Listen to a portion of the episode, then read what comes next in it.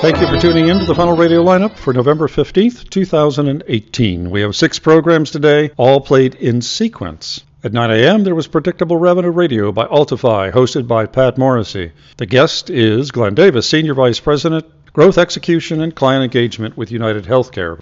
The topic is Why is 78% of sales reps' time spent on non selling activities?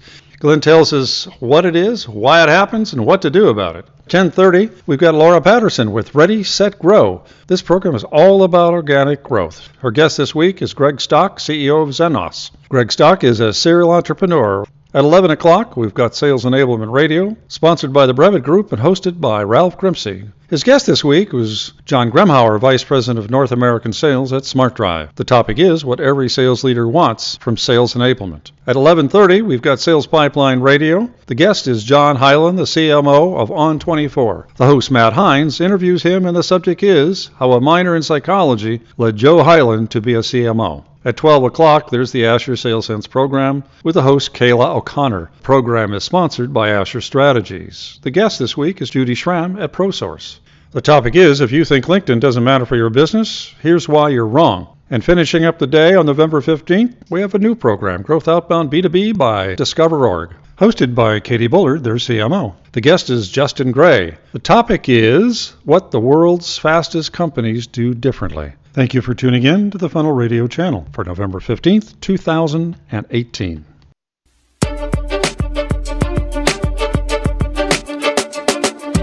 Welcome to Predictable Revenue Radio.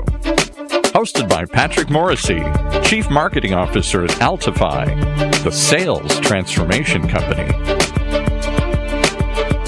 At Predictable Revenue Radio, we believe the only way to unlock sustained growth is to deliver predictable revenue by delivering insights, thought leadership, and best practices on how to improve sales velocity. So sit back, all that and more is coming your way as we turn it over to our host, Patrick. Hey, Patrick. Welcome to Predictable Revenue Radio, where we get into discussions about what moves the needle and what drives revenue. And today I'm pleased to be welcomed by Glenn Davis, the Senior Vice President of Growth Execution and Client Engagement for Optum. Glenn, welcome. Thank you. Great to be here.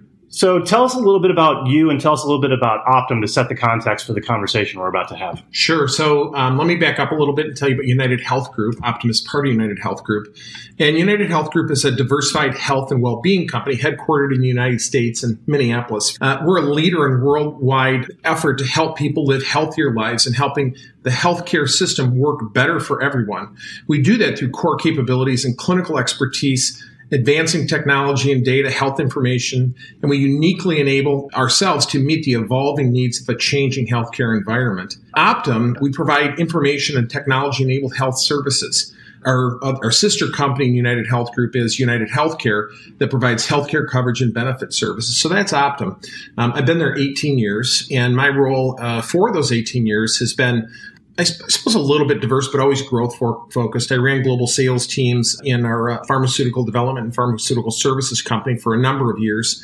And about 10 years ago, I got much more involved in the internal infrastructure and really building the infrastructure on how we go to market, how we enable sales excellence, how we really bring the best of Optum and uh, to a certain extent United Health Group to our customers and consumers and patients that we all serve in the healthcare world talk to me a little bit about something that seems to be a, a, point of concern for a lot of sales leaders when we talk to them is that their sales teams aren't skilled enough or in fact you know may not be doing a good job at all. What would you say about the state of sales as a discipline particularly in b2b today? I think that there are several factors that have driven maybe a decrement a little bit in terms of our selling ability. Uh, and the key factor, I think, is the advent of technology and its impact on how we sell. If I think about my first job, probably a gazillion years ago, working in Skokie, Illinois for a company called the Pattis Group, I was a new salesperson, basically coming right out of college, and I worked for a guy named Jerry Wolf. Well, every Monday morning, I'd sit in Jerry Wolf's office and I'd have a conversation with him about where I was going that week, who I'd be calling on, and we would work through what I needed to accomplish. I didn't know it at the time, but Jerry was teaching me how to sell. And he was instilling in me years of his expertise on kind of how to engage with clients, understand their challenges, and then bring the solutions that we had to bear to help them solve their biggest problems. Mm-hmm. Every Friday, I'd meet with Jerry again and we'd discuss what did I accomplish that week and what was I planning to do the following week. And I had to have that discussion before my travel would get final approval for the next week. It was a different era. Now, technology has made it so that I don't have to sit right outside Jerry's office anymore. And that's a positive thing because we can get people more geographically located to their customers. People can have a, a more quality of life in terms of where and when they work. And it allows us to expand the workforce in terms of identifying the best possible resources for our enterprise, specifically as we talk about growth. There's a negative impact too, and I think people miss that sometimes because we don't have people sitting right outside our office doors. We're not able to engage as frequently. Uh, we're not able to coach and mentor and teach and grow up our salespeople. I think that's had, had a deleterious or a negative impact on the profession of selling. Uh, years ago, if you were going to be an IBM salesperson, you went through weeks and weeks and weeks and weeks of training and education in the product and the challenges you were solving. It went down even to the detail. They taught you how to pack your bag. Mm. And now I think what happens, I think we've started to turn the corner on this, and I think it's a good thing. But now, in many circumstances, we bring new or newer salespeople into the world with very little training, kind of send them out maybe with a coach or a mentor or somebody trying to help them. It's challenging. I think it's a challenge we as an industry, we as a profession have to overcome. Absolutely. Well, and, and in the world we all live in, data matters. And you've been doing your own field testing about the art of selling and really trying to have a better understanding of what does good look like. So, talk a little bit about what your approach has been to do a little A B testing, if you will, and what you've discovered. Yeah, let me talk about two specific things here because I think it's important. I make it a point to meet with two potential partners every week. I do that for several reasons. Number one is I think about sales enablement, sales operations, and those types of disciplines. I want to stay on top of where the world is going, where the world is heading. Not that I'm looking to willy nilly kind of add to our stack and, and, the solutions that we provide to our internal consumers of enabling technology and enabling uh, training, but it's because I want to understand where selling is going. I also want to know if there's things out there that can help our salespeople in terms of in accomplishing their jobs and doing their mission more effectively. And an observation that I, I would make is that we, we have lost kind of the art and the discipline of selling a bit. We're not profoundly good at questioning, as an example. One of the common themes that happens schedule a half an hour meeting with us, a, a rep or a VP of one of these companies that uh, I look at and say, well, it looks like it could be interesting. I want to find out about that. And many times their level of preparation leading up to that discussion is you can tell it's it's kind of very nascent or very light. Uh, I get a lot of uh, kind of questions. I saw something on LinkedIn that you posted very recently. I thought that was interesting, and then they'll dive in, in and start talking about, well, gee, what's your biggest problem? And I work in healthcare. I think our problems are fairly uh, public in nature. We're also obviously a very large company, Fortune 5. And so we are very public. People could dig in and do a little bit of research and find out about us. Now, I appreciate that that's a challenge. And one of the reasons I know it's a challenge because of the second piece of the research that I think we all have done in the industry and we've done specifically, about 22% of our sellers' times is invested in interacting with clients. Right. That means 78% of their time is spent doing something other than investing time with their clients and understanding their clients. And if you think about that from a pure operations or a pure labor arbitrage perspective, we've got what are generally speaking some of the higher paid resources in an organization. And they are spending time doing things that are kind of not where we need their time and effort focused. We need their time and effort focused with uh, clients. We need their time and effort focused with understanding industry challenge, client specific challenges, and how the solutions that any given company has to offer to change and impact positively those challenges. So when I have these conversations, I try and help guide and coach person on the other end and help them get to know us a little bit so that we can have a meaningful conversation. And it's, you know, it's an end of maybe a hundred a year, these types of conversations that I have, maybe a little bit less. If my observations are any kind of indication of where the industry is or where our profession is, uh, then there's work to do. And there's very serious work to do around uh, how we're training up salespeople or, or if we're training up salespeople. Well, absolutely. And you're hitting on two big points that I think anybody in sales leadership, much less sales enablement or sales productivity or relationship excellence or whatever, it's called lots of different things across industries, which is how do I free up my seller's time? And then once the time is freed up, what does good look like? What is a productive meeting? Because what I hear you saying is you're letting people through the filter to get to you to talk about the art of the possible. And when they arrive, they don't know very much, they don't show very much, and they don't bring much value. Yeah, I think it's broadly true. Certainly, there are some uh, circumstances where there are great conversations. Uh, so it's not it's not 100 percent uniformly true, but it's broadly true. It is something we need to investigate. It's something we take very seriously. We're a mission based company, and so the notion of our sales folks being excellent so that we can get the best of what we have to offer to help change healthcare is extremely important to us. Well, then you mentioned something when you talked about the evolution of your role and your background that gets into sales excellence what I'm curious about is break down sales excellence in the real world. What's important when you think about sales excellence and what you're trying to drive and what you see good looks like both in your team and, and in other teams and other people you work with? Yeah, that's absolutely going to vary industry to industry and uh, team to team at a certain level. But the key thing here is to start with a, a curiosity. In other words, knowing and understanding what's it going to take for a given team to excel in terms of their ability to it starts kind of from a foundation of believing that our solutions or you know anyone's solutions are relevant to a marketplace which ours very much are. But understanding what top performers do and why they do it and then seeing if that models across your whole team.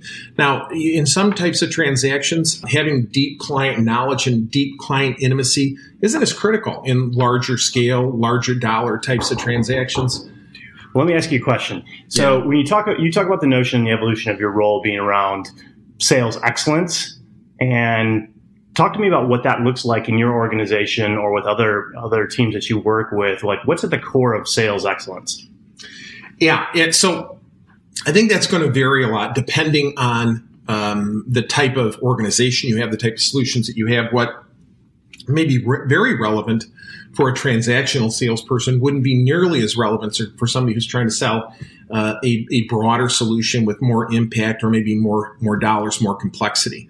I think the key to this whole conversation has to start with understanding what it takes to be successful, modeling, if you will, or, or following and understanding what your key and, and top performers do in terms of their day to day tasks and activities, their day to day preparation, and then creating an environment where everyone, you know, if you think of kind of A, B, and C players in any given sales organization, the key is to move the middle. You know, the, the C players sometimes aren't going to ever kind of get to be B or A players, but your B players, if you can move half of those up to A players, now you're onto something. And so the key thing is to understand what it takes to be successful in the environment that you find yourself in. We're a very diverse company, so there's lots of answers to that question, even within the four walls of our company. Um, but then I think that this, and this is uniform. Once you've decided what it takes for that person to be successful, then you've got to be really, really ruthless around guarding a person's time in terms of their ability to do those tasks. If I've got uh, eight to 10 or 12 hours in any given day that a salesperson is working, if they're spending 75% of that time, nine hours, 10 hours, on internally focused tasks, I don't care what you're selling, quite frankly, you're not going to be successful in any given selling environment. So, step one, identify what it takes given your specific uh, business, your specific industry. And step two is, and everybody can do that, and everybody does that. Everybody mm-hmm. knows that. Okay. What we don't do well, I don't think we do well. It shouldn't be so kind of black and white in this. What I don't think we do well as a profession is in jealously guard the time of the people who are out in the field to do those tasks that we've decided are the most important. Ah. And that's just critical. And it, because it's hard, because the CFO wants some bit of information and the CIO wants a different part of bit of information. Your head of uh, product and your head of marketing, they all want kind of different pieces of the information that our salespeople are gathering. And so there's a very key labor arbitrage question because those, uh, what your CFO wants, what your CIO wants, what your product people, your marketing people want, it's important information to drive the company. Is the salesperson really the best person to be doing lots and lots of data entry for you into your CRM system? Or would that be better accomplished through a different person? Right. Key questions. And everybody's got a little bit different point of view on that, but it all comes back to the data. And it all comes back to trying to give everybody on the team an understanding of where are we at with the customer, whether that's in, in context of an opportunity or maybe more broadly around an account plan. When you're thinking about evaluating opportunities and account plans, what are you really looking for? This notion of client intimacy is just, I think, really, really critical. And there's really some simple ways to kind of if you pay attention to what people say in the context of a client plan review or a test and improve session where you're reviewing a deal uh, and trying to improve that deal, there's language hints that people give us to see if they're really intimate with the client. Um, many times I'll ask questions over the course of my career uh, what are the key decision points that a client's going to make? And you'll have a sales maker or someone say, Well, I think it's X, Y, and Z. And that when it, the minute the word think kind of comes out of their mouth, my immediate my immediate reaction is to say, I wonder if there's really a level of client intimacy that is going to help us as an enterprise really solve that client's challenges because I think it's important to know what a salesperson thinks. I think it's even more important to know what the client believes. Mm-hmm. And uh, to drive that level of client intimacy, whether it's through a client planning session or client planning discipline or an opportunity pursuit, that level of intimacy is, is critical. And if you don't get to that, it's very, very difficult to get past that point. Other things we're always looking for in past client intimacy are how well do we know the organization? Sure. Do we know who's influencing others in the organization? Do we know um, how each person in a deal team stacks and prioritizes their decision criteria? Because it's going to be different again for a CIO or a CFO. They're going to prioritize things very, very differently in a decision making. So that intimacy helps us understand how do uh, given stakeholders prioritize. Um, what is their decision making process? And I think this is this is so interesting because uh, this was all the rage several years ago. What's the client's uh, decision making process? And it's important to understand that. But I think a lot of times clients don't have decision making processes. And I think what they're really looking for is someone to help them guide them along the way and get to the right answer. Nobody wants to sell a client or renew for a client something that isn't going to solve their problem. But what's going to help that client get to the right answer so that everybody wins? Um, my boss likes to say, you know, I can sell anybody something once, but I really have to know what I'm doing to sell them something a second time. And what he means by that is, I've got to have a situation where I'm going into I'm going into a client and I'm giving them something that I absolutely positively believes I believe that it's going to solve for their challenges and solve for their problems. It's a level of dedication to, to customer success, quite frankly, that you don't find often. Past client intimacy, another thing that I talk about a lot is this concept of deal fluency. Right. And that's that's as important. You can't get to deal fluency unless you have some level of client intimacy. What are the dynamics in that deal? Yeah, well, what does that mean in real life? Because you talk to anybody who sold for more than 20 minutes and you give an open ended question, like you feel like you're pretty confident in deal fluency. And they translate that as, well, yeah, I know how to sell. I get deals done. But I, I don't think that's what you're talking about here. No, I'm really not. You know, sometimes if, you know, we want to know if somebody's a coach in a given deal. And one of the test questions for that is, could I call them up and, and have them take my call? Or could I call them up and get a meeting with them? You know, if, and, and that way I know that they're really invested in getting to the right solution. So that's that's kind of how we define a coach. And there are lots of test questions that we can ask kind of folks along the way. What is their decision criteria? Who have you confirmed that with? When can we expect to kind of have a decision made? Who are the key influencers of what looks like to be the buying persona in any given opportunity? Um, are they negative or positive influencers? So there's a series of questions that you can ask to determine if there's deal fluency. I think one of the things I look for in your top salespeople, I can give them a, a, whiteboard and say, okay, draw out the political map for this given opportunity. Not sure. the customer per se, but the given opportunity. They can go up to the whiteboard and they can draw out the political map, who influences whom, what the relationships are. They've got a real uh, sense of what the dynamics of that deal are. Um, the next piece is, and I'll use kind of a specific language here. Can you tell me what's in the insight map? What is uh, the goals, initiatives, pressures, obstacles that's driving that client decision? Many times uh, in these transactions that I have with some external sales folks, they never really get to those types of uh, that type of insight with me. They never really ask those kinds of questions. I have to offer them up, and so that's when I'm talking about deal fluency. It's really those things what's that political map going to look like? What's that insight map going to look like? Where is that deal uh, as it stands today and tomorrow? Well, and it, and it, sounds like based on what you were talking about earlier with regard to intimacy, there's also a, a tell here whether what language is being used in the team, and, and does it look like, does it sound like the client? Does it look like and sound like the client? So, you know, this is an interesting dynamic. Over the course of years, I have noted nobody really wants to lie to you. You know, nobody in, in, a, in a deal review, especially if you're coming from a place of wanting to support a client team or a salesperson. Nobody wants to lie to you. And so they'll shape language. If they don't know an answer, a lot of times they'll shape language. When oftentimes the right answer is, I don't know yet. Right. But they'll shape language and they'll use that think word. Well, I think, because they don't want to lie to you. They don't want to be deceptive. People aren't naturally deceptive. Most folks aren't anyway. So they'll shape that language in a way that gives you that verbal hint and it's more than just words. Sometimes it's a tentative approach to something. Hmm. Um, they'll talk around things, and and then you know, the, I think the approach to that has to be. I think it, in the old days, that was kind of you know somebody get queued up. Beatings will continue until performance improves. Sure. And I think wh- where we've come to, and hopefully we've come to and evolved to in our profession at this point, is that's a cue for me to take that salesperson or manager aside and say, hey, what can we do to support this person and getting greater intimacy and fluency in terms of the client and that opportunity. Well, and when you do that, then you really get to what I've heard you refer to as as professional selling. Yeah. Right. And there's an investment, but the on both sides of the equation that as a seller, I've got to have belief that my manager, my team are investing in me. They're giving me tools, technology, information, insight, all the other things that are going to help me be world class. Yeah. How do you think about that? Yeah, no, I think that's right. A friend of mine talks about athletes and environment. And you got to have the right athletes. Not everybody is cut out to be a salesperson. And there are lots of different types of personality types that can be salespeople, but not everybody wants to be or can be a salesperson. The other thing is environment. And have you created a professional environment where expectations are clear, where discipline is clear, uh, where metrics leading and lagging are clear, where compensation is clear, and then we've enabled those people to not only have the right tools to get their job done, but have the sufficient time and training to accomplish the tasks that we've decided will help them get their job done. Um, I think the other thing is this notion of coaching and mentoring, which has gotten a lot of uh, playback in, in our circles over the last several years. But if you're going to have a professional sales force and a professional selling environment, you've got to have folks that are professional managers and, and leaders who really know how to coach a person along.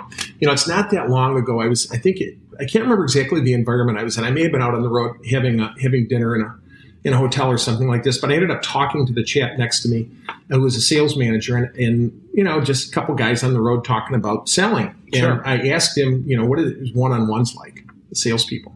You know, he mentioned to me that it was a, a lot of kind of how are things going, where are their challenges, and I said, well, do you ever talk about deals? He said, well, not unless they bring it up. And I thought to myself, wow, that is not an evolution. That is a devolution of Yes. progress in terms of selling. So uh, you must have uh, professional managers who are willing to kind of ask questions. And again, coming from the place of let's make this better. Intent counts more than technique. Coming from a place of let's make this better, where you've got managers who will have those conversations. How's this deal going? And knowing if they're kind of getting sold a little bit of a bill of goods and then reshaping that salesperson's perspective on that deal and helping them advance that deal. Well, and you touched on something that I think is probably a good place to wrap this conversation. When you think about your career and what's made you successful in, in selling, you know, who's the best person you've ever worked with and or worked for, and what what's the key takeaway you give that you know you help internalize to make, drive your sales success? Yeah, I'm actually going to give you two because I think we all have kind of evolved in different ways, and you know the road is not straight. Uh, I mentioned Jerry Wolf a bit ago. At the very foundation and early part of my career, he instilled me uh, the discipline required and kind of the daily disciplines and weekly disciplines and monthly disciplines and annual disciplines around how to be a professional salesperson in terms of planning and focus that you can't sell everything to everyone. You need to focus on where you can really do the most good and uh, the discipline around planning and uh, you know kept up with Jerry up until just a few years ago, but a phenomenal sales professional. And then Eric Murphy, who is just uh, an absolute pros pro, and he brings an energy and a passion to the, the profession of selling, and great great insights and great care and concern around the people that work with and for him in terms of their development and, and their health. Those two guys specifically, in terms of my professional development, have just been incredible influences on me.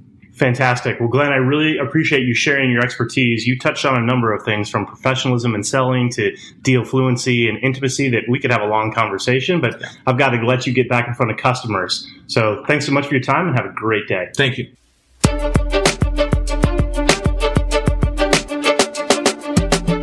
You've been listening to Predictable Revenue Radio with your host, Patrick Morrissey, Chief Marketing Officer at Altify, the sales transformation company. One of the many shows here on the ever growing Funnel Radio channel for at work listeners like you.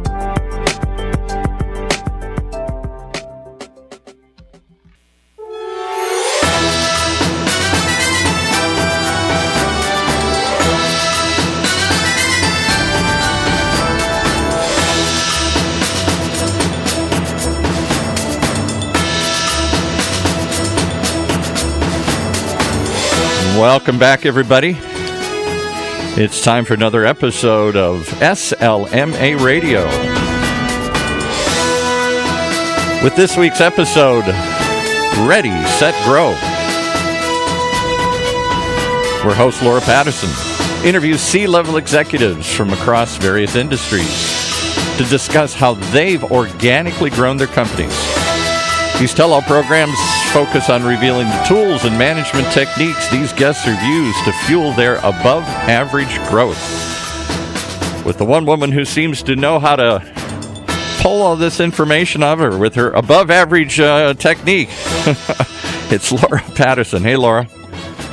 Hey, Paul. Thank you very much. Really glad to be here. Welcome, everybody. We appreciate you joining us today on Ready, Set, Grow as Paul mentioned, members of the C suite share their insights on what it takes to successfully achieve organic growth, the lessons learned, the role they believe marketing needs to play in growth, and how they measure marketing's contribution beyond this quarter's revenue.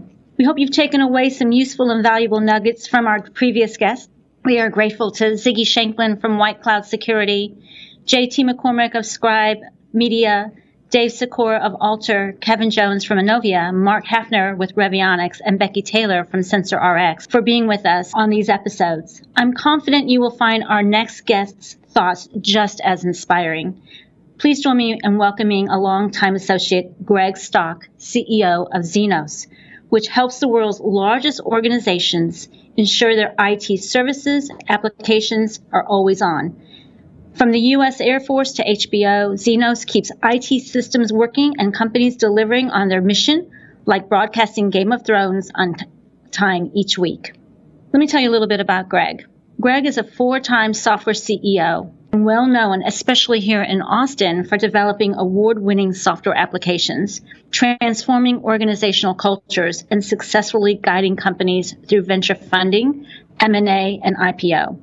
Greg has an amazing track record. It spans more than 20 years of executive leadership, and he's had high growth companies including Vovici, which is acquired by Verint, Mirage Networks, acquired by Trustwave, Vastera, which went IPO, and Manugistics, which also went IPO. Let's talk about Zenoss because it's been an exciting ride for the last four years. He's led Zenoss to double digit growth for four consecutive years, and he's helped the company claim its spot on the prestigious 2017 Austin Business Journal's Best Places to Work and 2016 Forbes Best Places to Work. Greg, thank you so much for joining us today. Thanks, Laura. Great to be here. So let's jump into it and talk about one of our favorite subjects organic growth. Okay. So you've been a CEO here at Zenoss, but not only at Zenoss, you have a lot of wealth and rich experience to draw on. Where do you think organic growth belongs on the CEO's priority list, and where is it for you? Yeah, I mean, when I think about my main job as the CEO, uh, it's to first and foremost maximize shareholder value. And then I also think about ensuring customer success and, and ensuring employee success. And the thing that underlies all three of those things is organic growth. I can't really help employees reach their goals unless we're growing we can't help our customers achieve their goals in terms of uh, having innovative products without organic growth. And, and certainly, first and foremost, if I'm going to maximize shareholder value, growth is the ultimate metric, and organic growth specifically. I concur with you, and I, I think it's pretty interesting. You know, we've been talking about growth here uh, in Austin and many of the CEOs here for quite a while now. It's you know pretty much a, a key part of our DNA, becoming a much bigger part of the conversation. If you're reading any of the publications out there about the importance of organic growth, the need for CEOs to focus on organic growth, the mandate by uh, the boards that CEOs uh, focus on organic growth. So clearly, everyone knows it's important. So, what do you believe are the biggest challenges that companies face when they try to achieve organic growth? Yeah, I mean, I think there's a balance, and that, that's the hardest part. It's it's easy to say, well, you have to have the demand. So you can say, is marketing building the demand for our products? And then two, uh, coupled with that is, do we have the right organizational structure in place, the right go-to-market to support that demand? But the key to it is when to invest in those two things to to really maximize um, growth and profitability, right? If you invest too early in one and not the other, you're going to fail. And so uh, my job is to look at the balance of those two things and, and, make sure we're maximizing them. It's also kind of a timing, right? It's kind of a combination. Yep. Timing is everything. I think I remember you saying that once many years ago. you did talk a little bit about culture. Congratulations again on all the wonderful things you've been able to accomplish with Zenoss and the culture here. So, what kind of organizational culture and how do you build those organizational cultural a- attributes uh, that you think are the sort of the DNA behind any company that wants to grow organically? Yeah, there's a couple of things I look for in companies when I um, when I assess them and and and determine whether or not I think they can really be winners, especially with respect to organic growth. It's one is do I see a desire to win a team championship? Do the people that are working for that company feel this urgency around winning together as a team? And then two, how quickly can they evolve? You know, how what's the speed of change that the company can handle? So th- those are kind of two things I look for, not necessarily the things that I implement, but I would say that's what I'm looking for is you know, are this group of people are they excited about do they want to win together and can they change rapidly? We're, we're going to send a really interesting message to all the listeners out there because it seems like half the time we have these conversations with Austin CEOs, we always come down to some kind of sports metaphor. Yeah, yeah, that, I know that's true. Mark Hafner with a game review, and yeah. you with the team championship. so, but anyway, it's all, well, it's better than war analogies. So. absolutely, but we just need to let our listeners know that being here in UT country, it's very common to have sports metaphors. Yeah. So when you, uh, I, I, love those two ideas about you know speed of speed of change. I think that's excellent, and then you know the desire to win. Are you hungry to win? So what do you think then are the three characteristics? If you were to peel that onion down just a little bit further, what would those three characteristics look like to you? Yeah, I would say let's assume first that strong core values are in place because you could easily say that's one of them, but I'm going to say that's probably obvious to a lot of the listeners. So let's just say, you know, you have a strong set of core values. Then there would be three things that I would probably look for and try to implement. And that is a culture of people that are willing to take risks and learn from their mistakes. It's okay here for people to make mistakes, just don't make them twice, right? It's, mm-hmm. um, but we want people taking risks. And so when I see that in a culture, I know, oh, this team can do something incredibly great. Um, I think I look for and try to implement uh, and bring in people that are passionate. And that passion has to manifest itself in relentless effort and work ethic. It's one thing to be passionate about something. You know, you mentioned sports. You could love tennis, but you might just like watching it you, or, or playing it once a week. But do you actually get up and train for it? Do you enjoy the training? And so, you know, I look for people that have passion and are willing to turn that into relentless effort. And then the last one is really, and people at Zenoss would probably echo that they know this about me, is that it's kind of positivity underlies everything. It's that every day you wake up and you know you're confident that you can make something great happen, that you always, no matter what challenge you face, you know you're positively going to affect that change. I like this. Uh, I like those three characteristics. I particularly like the relentless effort. I think that's an important message to send out there. Some, you know, it's particularly in kind of the current work environment. Yeah. Yeah. So uh, thank you. good message to send. So you mentioned a few minutes ago talking about the balancing act and that marketing has to you know drive the demand. That's kind of their job. So in addition to thinking about or adding on to that the role you believe marketing plays in driving organic growth and you have a tremendous cmo here yep. in megan. And i know there are many other people on the team besides megan that make that happen but what do you see as the overall role of marketing in organic growth? Well you know it's it's the cornerstone to it. You know when i think about as people want to learn about Zenoss, if they are proactive, marketing is responsible for providing that window, the presentation of the company, you know, in terms of a website um, and collateral materials. More than that, marketing is the megaphone for spreading the word to those people that aren't coming to look for us. So to make sure everyone knows about us.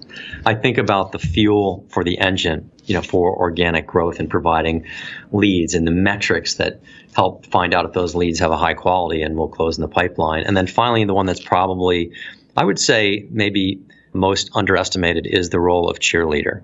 To bring not only the, the, the employees to bear in the role of marketing because every one of us can be a marketer but also the cheerleader for the customers to bring them to bear to help spread the message about Zenoss in this case. That's really good. You know in the conversation I've had with Dave Sikora I know you know Dave you know he always talks a lot about the importance of the upstream how that relates to the downstream. And some of the things that you're describing here tend to be more in the downstream. What right. about the upstream part of marketing?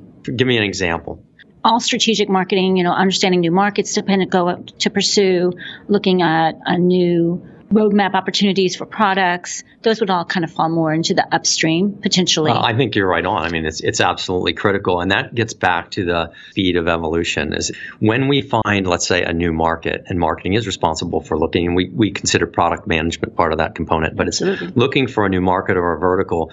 And what key value proposition do we deliver to that special group? and can marketing evolve materials and the website to capitalize on that. So no you're right. The upstream is is a critical component as well. And as you mentioned we have a great leader here that's good at finding those opportunities. Yes. I just want to overlook that. Yeah. that is something that you guys have invested in. And oftentimes people when they do think about marketing they go quickly into changing the tactical, yeah, yeah, into the tactical. Right. and so it's easy to think that what you're suggesting is tactical, but really, I know you, and you are talking about it from a strategic point of view, and it gets manifested right. tactically. Yeah. Uh, yeah. I mean, it, Zenoss has evolved. Speaking of speed of evolution, we've evolved so much from, you know, its roots were early as an open source software company. Then it found its its strength up at the enterprise level. We continue to look for, and you know, the the marketing team continues to look for opportunities upstream. I think that's an important part of your story. So I'm glad you mentioned that. So you have a lot of exposure to other companies, not only the ones that you've ran and and built, but you have close ties to other companies here in Austin. I know you are familiar with many other companies. You work with a lot of customers directly. I know that you're very hands on with customers and you have a core value around customer success mm-hmm. as a culture. So when you think about marketing, not just inside Zenoss, but outside of Zenoss, how well do you think marketing as a function is playing its role in organic growth in the industry, particularly well, I, B2B? Right. I mean, I think it does a decent job but I always do think it's undervalued and underestimated in, in what it can do. That's been one of the things that I talk about in my career is developing signature moves. It's and what that speaks to is as young people are kind of building their careers and thinking about what can they do to make a difference and progress in their careers very early on, if you start thinking about every job I ever have, if I develop a signature move, something that I can kind of put my own name on, a twist in the way we do um, something special that'll be identified with you, you know, as you progress through your career, that it really helps. And uh, later in your career, you'll have this list of signature moves. And, and one of them for me has been marketing and putting metrics around marketing. And I love doing that. So when I have looked at the other companies in Austin, you know, I often gauge how well they're doing by are they letting marketing lead the company? Some of those things I mentioned were good, but maybe as cheerleader, letting them be the cheerleader to enroll employees and customers, I would say in general, marketing is probably not doing as well as it could do.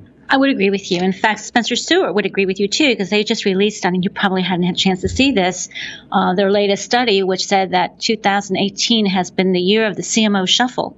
Lots of CMOs have lost their chairs this uh, this year, and uh, it has a lot to do with not stepping up to the plate on the metrics and and, and growth. Right. And I believe we need to take a small break, but we will return shortly and pick up the conversation on marketing Excellent. measurement. Well, for those of you that don't want to be part of the CMO shuffle, there are some answers, and one of them maybe is Vision Edge Marketing. They work with chief executive financial marketing, growth strategy, and customer insight officers like you in a variety of fields manufacturing, technology, financial services, medical device, life sciences, and transportation logistics.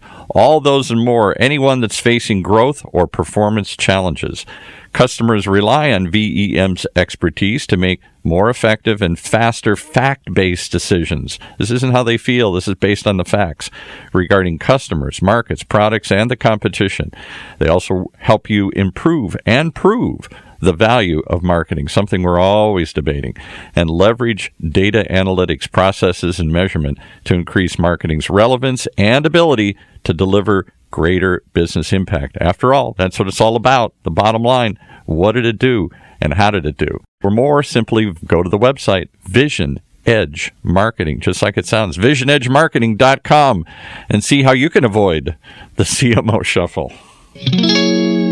Wow, the CMO shuffle. I don't want to be part of that, so I'm gonna I'm gonna tune in extra hard here for the next half here. So um, thanks, Paul. So we're, we're back with Greg Stock. We're really delighted to have Greg with us. And we were on the topic of marketing and the role marketing plays in driving organic growth and uh, the passion that both Greg and I share for marketing measurement and accountability. So, Greg, let's just kind of picking up on that theme. You were talking about marketing is sometimes undervalued and could do better. If you could give a piece of advice to all the CMOs uh, and VPs of marketing listening uh, today, uh, and hopefully in the future, what would be two pieces of or two pieces of advice or recommendations you think they could they should listen to that would help them do a better job? Okay, I would say two that are maybe sound somewhat obvious, and then I'll give two that aren't obvious, maybe not.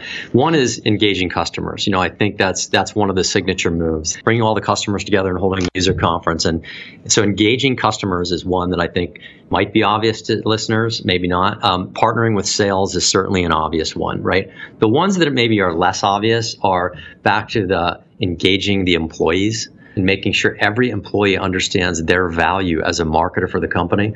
And then the speed to reinvent. And back to your upstream comment, you know, how quickly, if we find something that works, how quickly can we turn the company's attention and resources on what works uh, to capitalize on it? I think that's awesome. Those are great suggestions. And, uh, you know, in my career in marketing, I would say that those are, are four really important uh, aspects of my experience as well. So I think those are really great recommendations. Let's go into a little bit, but we don't have a lot of time, but some, a little bit of depth around measurement. You know, you are into metrics. I am into metrics. Uh, let's talk a little bit about how you recommend marketing measure its value, contribution, and impact to the business, uh, particularly around growth.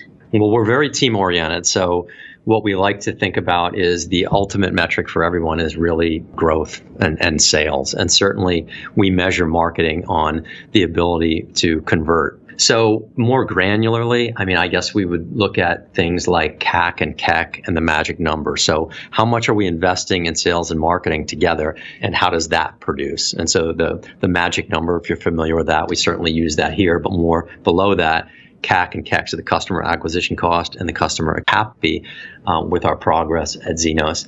I like motion in metrics, so it's very important for me. You know, it's not just to tell me that our our pipeline is this big; it's to tell me how quickly is the pipeline, the quality and size changing per quarter, per month, per week. And I like to see that motion because that really tells me it's a leading indicator of something that's working or not working and tells us where to how to evolve quickly. Speed, motion, those are things that are really important. And I, I totally agree with you. Uh, I think some others that I, I know have been important to you in the past, not to put words in your mouth, yeah. but things that you and I have talked about, and particularly tying to some of the things you've mentioned, like customer referral rate. Right. right. I know that's important to you because you it's all about, you know, how do you keep those customers for life? Greg was mentioning that in addition to some of the things around quality and size of the pipeline changing and the ability to convert, we're talking about customer referral rate as example of a metric tied to something that's very important to the culture here at Zenoss around keeping customers for life. And Greg, you were saying something about the user conference. Just mentioning that the user conference was the probably a critical moment for the company when it leveraged that first core value for us and helped everyone in the company to understand the value of the customer and how they could be leveraged to help organic growth through marketing. I'm also thinking that another metric I know in the past I've heard you talk a little bit about is the adoption rate of, particularly of new products and new offers. Is that something you still consider important for marketers?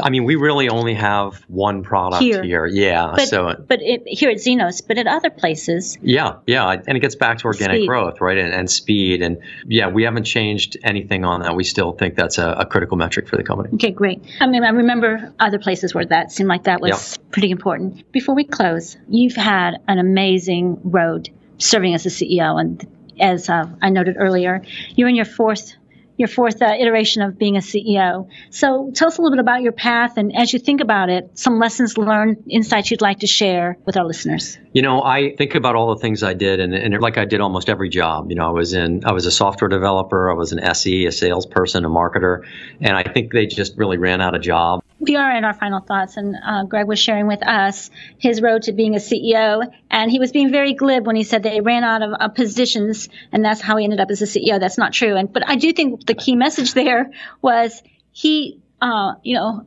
anyone who's a Star Trek fan, uh, uh, Captain Kirk always was always telling people you need to know how every part of the ship works, right? right.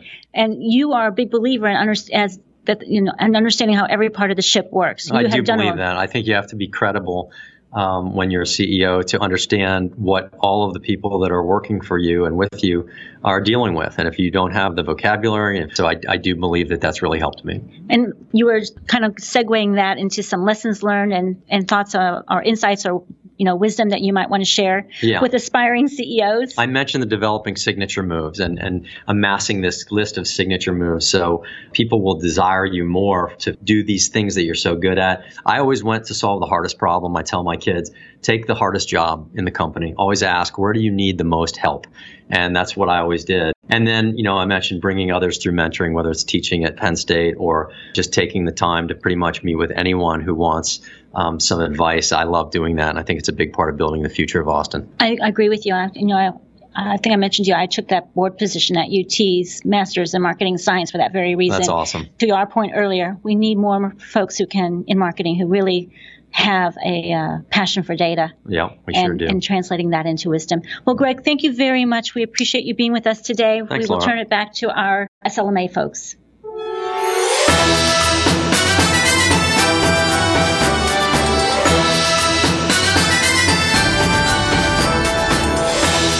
You've been listening to another episode of the SLMA Radio with Ready, Set, Grow. Right here for at work listeners like you.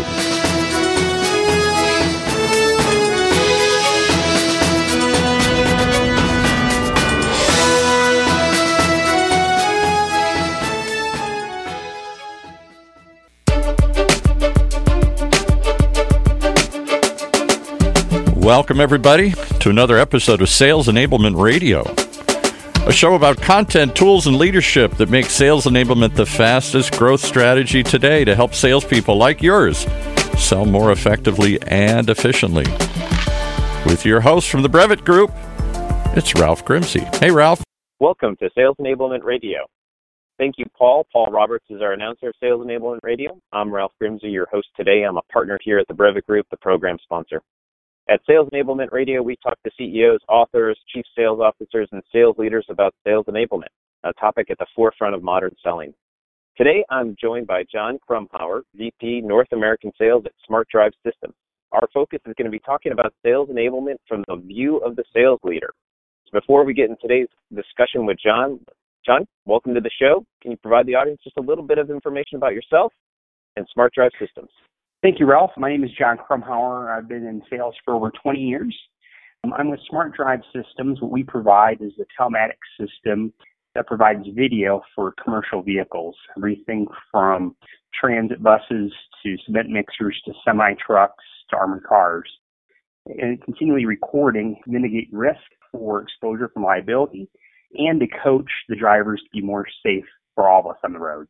Fantastic. Very important topic today is sales enablement. I know this is something that's very much kind of passionate for you or something that we've talked about quite a bit over the last couple of years. So I'd like to just kind of talk a little bit about what's your view of sales enablement? It's obviously a term that has really kind of risen to the forefront over the last few years. as We think about sales effectiveness and improving sales performance. But from the view of the sales leader, what do you think about when you hear that term sales enablement? When I look at it, I look at it as overall sales, and I'll break it into two pockets, right? You have the art, the art form, and then you have the science. The science is what I look upon as the sales enablement piece, having that structure, having the process, having the right swim lanes and scaffolding to be able to support your sales efforts. The art, and you never want to change the art, is that special, unique power that those sales individuals bring to the table. Some of those individuals are the type of folks that you want to welcome to your house for Thanksgiving because you like them that much. Other sales people have the ability to just grind it and work nonstop. There's a whole bunch of different things from the art form, but that art form by itself, singularity, doesn't get you effective results until you bring the science part into it. And that's how I look at the sales enablement piece. Yeah, I appreciate the idea of art and science and sales, and the science being really emphasized of lately is definitely definitely at the forefront of modern selling with the availability of, of technology. A lot of folks think of sales enablement really as just being a technology, though. What would you counsel to them if, if you hear other sales leaders thinking about enablement as just, oh, I need a I need a new app in the in the sales stack, or I'm just thinking about things I can plug into CRM. I think that you're missing the boat.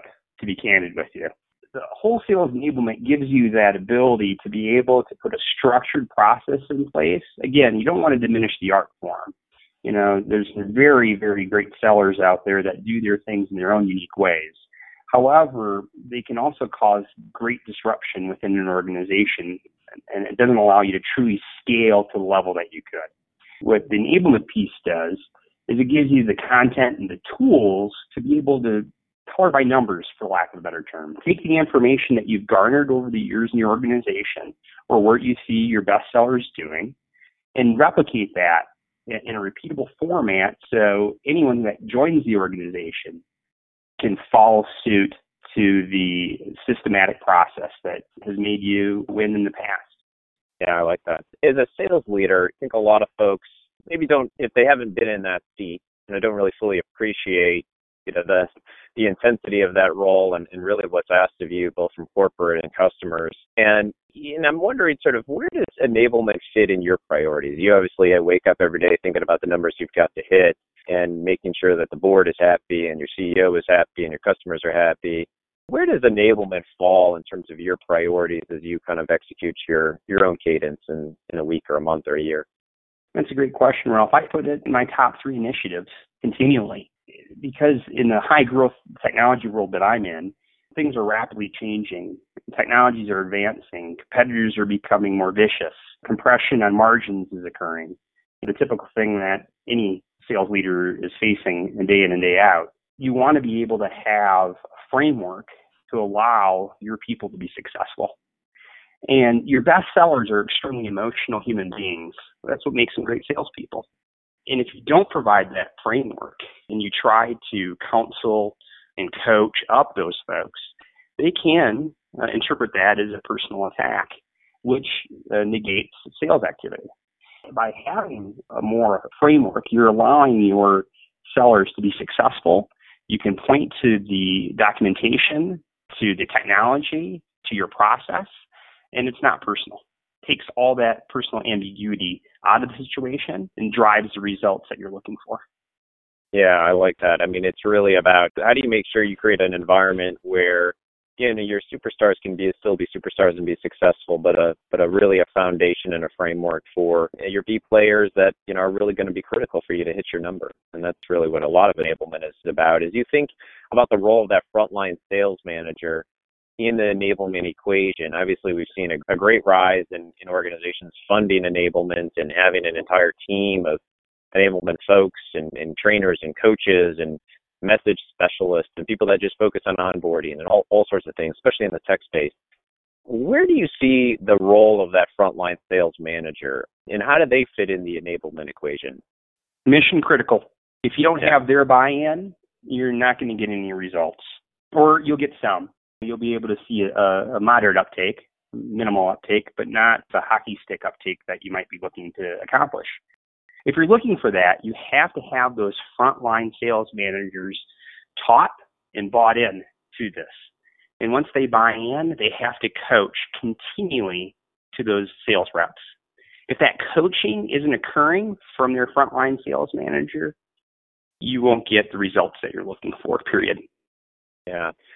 Any tips or tricks there? I know a lot of folks in our audience, you know, really view uh, that that sales manager the same way.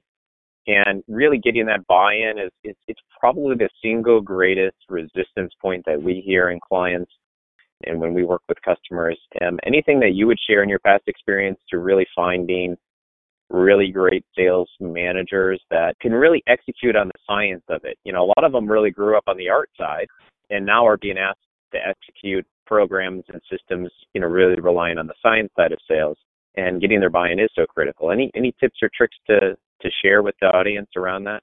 I think bringing in folks early in whatever you're going to be doing, whatever yeah. transformation you're going to be doing with your sales team, and bringing them in for their input on the journey. A lot of them will resist right away. It's their natural tendency. However, by bringing them in initially and including them in the conversations and getting their buy-in through that process, you're going to be learning a lot. You're going to be learning what they see from a field perspective and you're going to be driving that buy-in from them to execute on the initiative for that organization.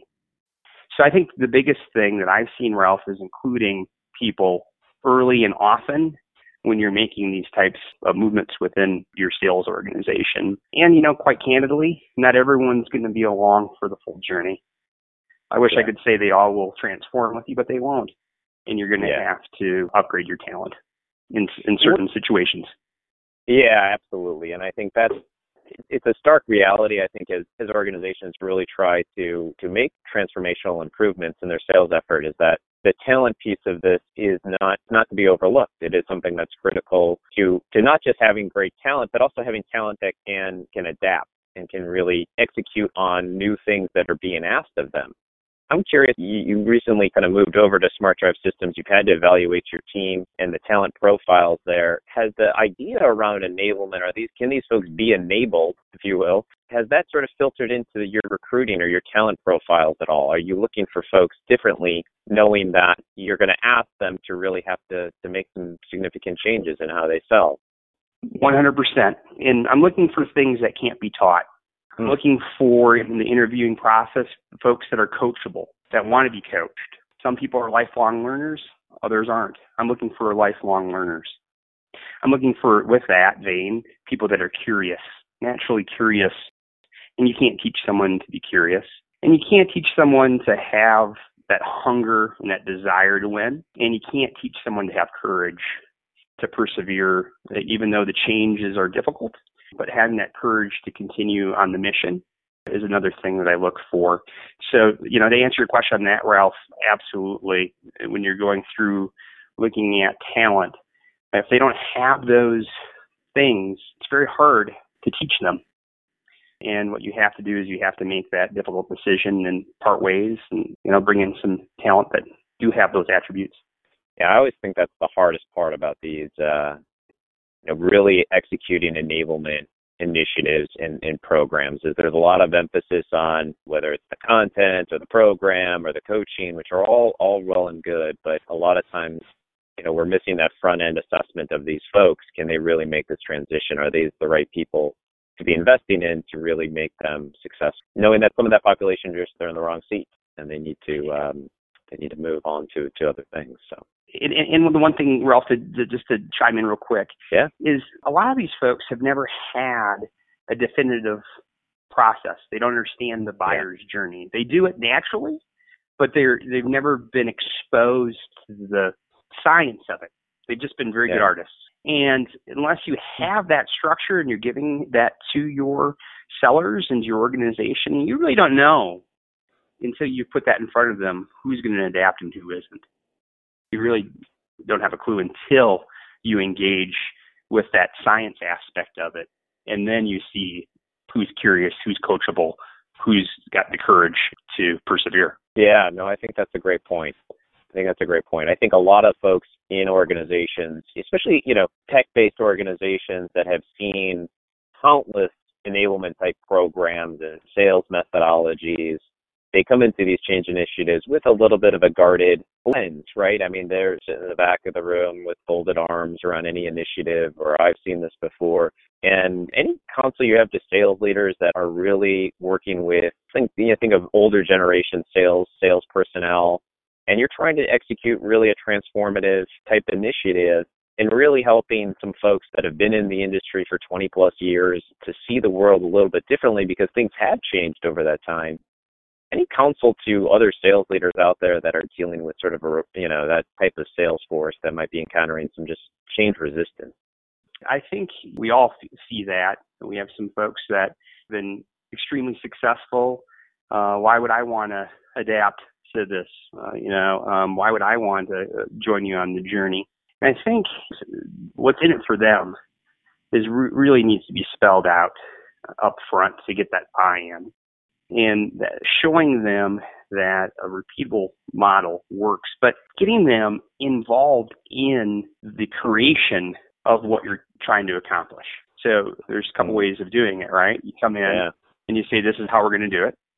And, you know, we know better than you. And here we go. Or there's another approach that you say, hey, I want you to be part of this. I want to interview you. I want to get an understanding of what makes you tick and what makes you successful. I want to take some of that and include it into our process. I've seen both sides. I've done both, and the one that has the best results is including people in that journey and getting them to buy in. Now, not everyone's going to buy in though, Ralph, right? But right, yeah. um, it will help certain sellers cross that chasm and certain managers cross that chasm with you. Yeah, I think that's uh, that's an understated point in these in a lot of sales enablement is really the role of enablement is really serving as sort of that change management expert. How are we really changing behaviors, mindsets, and processes, and re-equipping reps to be successful? And a lot of just really great practices from change management really come to the forefront to executing these types of initiatives. So, very much echo that point, getting them involved early, making them feel like they're part of the part of the solution, and not just this isn't being done to them. So, excellent points there. We're going to take a short break, and we'll be right back. And just as he said, a short break from our sponsor, the Brevet Group. They just want to remind you that they are a B2B sales consulting firm that bridges the gap between strategy and execution. They partner with complex organizations, maybe like yours, to increase sales productivity. Their unique approach combines strategic consulting with custom training and technology driven reinforcement to help clients reach their sales goals.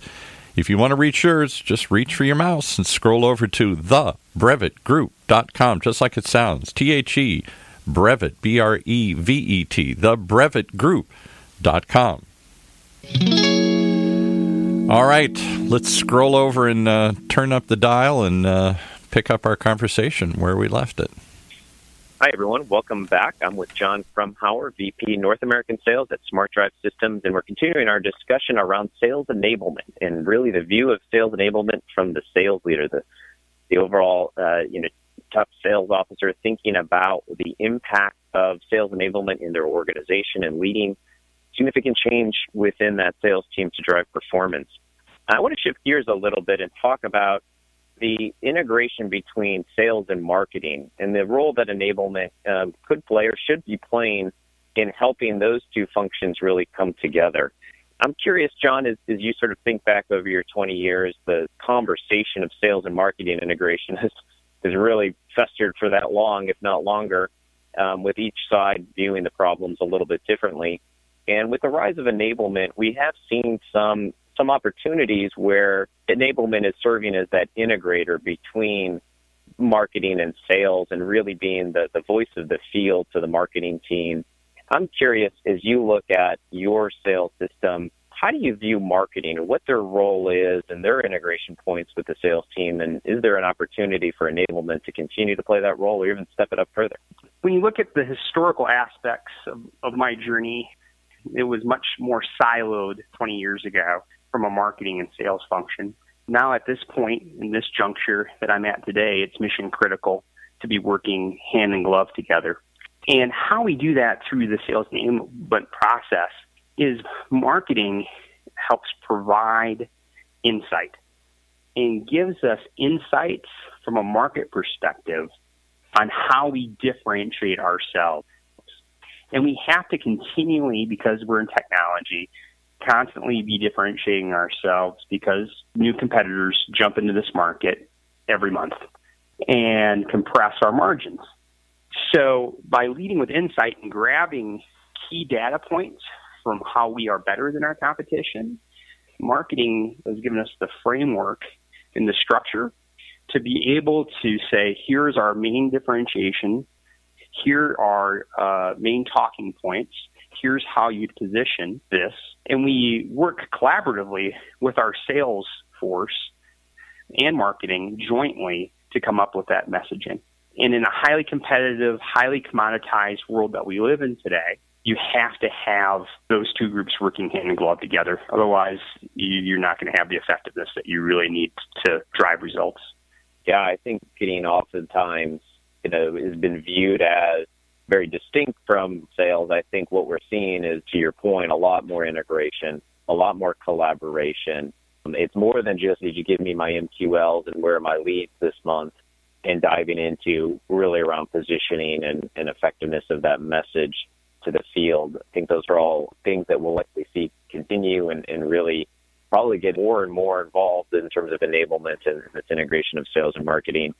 I'm curious, as you think about your leadership team and, and, the leadership teams you've been a part of, you know, what are the characteristics for folks kind of in that marketing seat that tend to really work really well with sales leaders, or that vice versa? You you found marketing folks that you worked really well with. Just curious on how they view the world. Do they view themselves as really part of that revenue engine? Or are they more focused on what's happening with the customers at the customer level? I'm always curious getting into that mind of that marketer and just what do you think makes them tick to be the best partner for you on the sales side? I would say what I've seen is adaptability. So folks that have the ability to very quickly adapt to the market uh, changes. And we're not always getting the best ideas from our customers. We get a lot of ideas from our customers. We execute on a lot of the ideas from customers. However, going global outside of our own forest and bring to us new ideas that can translate into things that our customers have never even thought of before. So uh, having that marketing executive that and team that is not just focused on their own industry, but have a very global view to other technologies that are out there, other things that aren't even in our uh, wheelhouse, and bringing those ideas into our uh, organization uh, to execute upon. Those are the best marketing executives that I've dealt with. Yeah, got it. Yeah, that's helpful. I think as sales leaders out there, I know that partnership with marketing is critical and finding that right partner on the marketing side of the table that kind of sees the view or sees the world in a, in a common way it can be a challenge sometimes. But are we continue to be optimistic that marketing and sales integration will continue to occur and continue to prosper and sales enablement kind of being really at that integration point?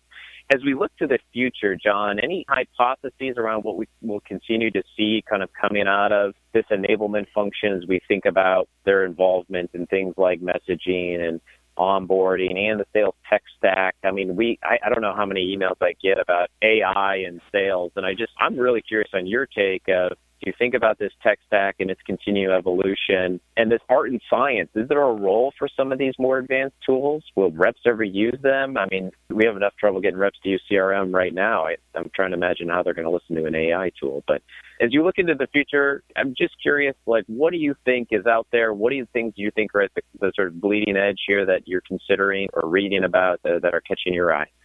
I see AI as something that is going to take out a lot of salespeople that haven't crossed the chasm yeah. to be more value orientated and, and consultative in their approach and challenger esque, if you will. I see the AI tools really taking the commoditization of certain products and I wouldn't say eliminating, but driving down that mediocre salesperson. There always will be a huge need for your B and your A players and folks that are that have that that talent set. But I think as con- continue to see compression on margin and just advances and changes of how people are getting their information, uh, as we both know, everyone's going obviously onto the internet to do their own research prior to even reaching out to the salesperson.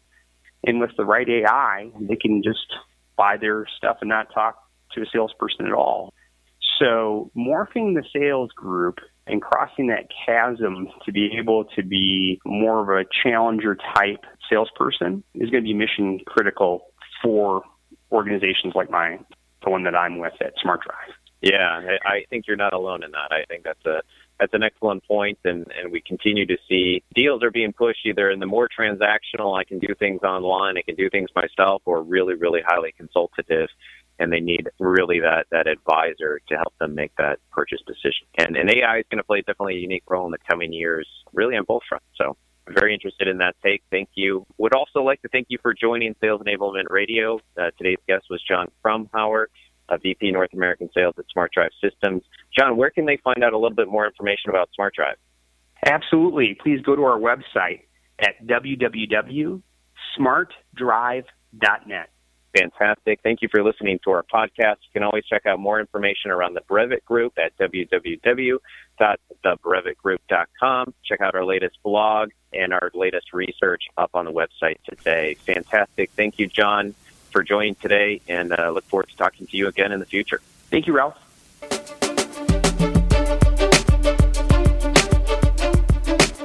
You've been listening to another episode of Sales Enablement Radio, right here on the Funnel Radio Network for at work listeners like you. Brought to you by the Brevet Group.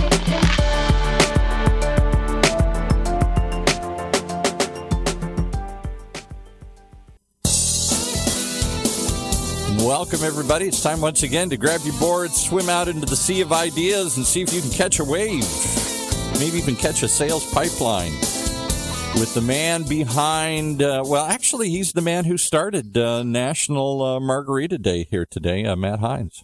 I did. I did. Not very many people know that, Paul. I appreciate that you picked that up. You got that's that's deep on the Wikipedia page. Very so deep. appreciate you got that. No, not true at all. So, you know, we can do fake news like anybody. We're recording live today. I don't know if you can tell in my voice. We're recording live from the uh, from the uh, the Heinz farmhouse slash sick ward. I can tell you that the flu shot this year, my family, everyone in my family gets it every year. Uh, this year, I can definitively say it does not work. And here's my recommendation: one, keep getting the flu shot because every once in a while they get it right. And two, if you get the flu, go to the doctor, get the flu meds. The flu meds, they're amazing. So keep taking the flu meds. But uh, I, I'm on the downside. I got two kids on the upside. It's terrible. It's not good, but at least we're getting it out of the way. So that's all I got to say about that. Fun times. Uh, but uh, life goes on, business goes on, Sales Pipeline Radio goes on. Thank you very much, everyone, for joining us today on Sales Pipeline Radio. We are here every week at 11:30 Pacific, 2:30 Eastern covering everything B2B sales and marketing. We're featuring some of the best and brightest minds in the B2B sales and marketing industry. Today is no different. I'm really, really excited to have joining us today Joe Hyland. He is the Chief Marketing Officer for On24. Joe, thanks so much for joining us.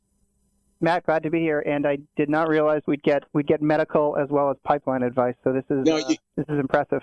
No, you get everything here, and Paul will tell you. Like you know, we're 104 episodes in. We do we do fantasy football picks. There you go. Uh, we do yeah, no, we do weather forecasting. We do uh, we can we every once in a while we'll have callers calling with all kinds of random stuff. We can do all kinds of stuff. Speaking of speaking of randomness, uh, the question I wanted to start with you, uh, and I actually ask myself this question sometimes as well. Like I'm I'm a journalism major from from a, a decent uh, you know uh, you know public West Coast public school. Um, and somehow, as a journalism political science major, I ended up in B2B marketing. How exactly does a government major from Dartmouth end up slumming with B2B marketing folks uh, like us? Like, how, what, what does that career journey look like? And how did you, I guess, get to where you are today? That is a great question. Um, I'm pretty lucky that I'm I'm here. A lot of my a lot of my friends uh, are in finance or they're traders, um, and I, I I can't imagine a worse profession. No master plan. I actually get asked that question a lot. Not about my major, but you know, how did great? How did you become a, a head of marketing? Like you must have had this charted out since you were 22. I had absolutely no idea what I what I was going to do. I majored in government. I minored in psychology and economics, and uh, it's probably the psychology that that led me into marketing. Um, I'm fascinated by what drives people and, and how people make decisions. It probably makes me really annoying in my personal life, um, but that's that's what I love about marketing. It's it's uh, I think there's a major psychological element to to how you persuade someone to do something, anything really. Um, and you know why buy On24 over WebEx or or GoToWebinar. Um, there's there's a there's an art of persuasion uh, that perhaps we haven't perfected, but um, for me, that's that's what I love about marketing. So yeah, that's Yeah. that's why I slum it with B2B marketing folks.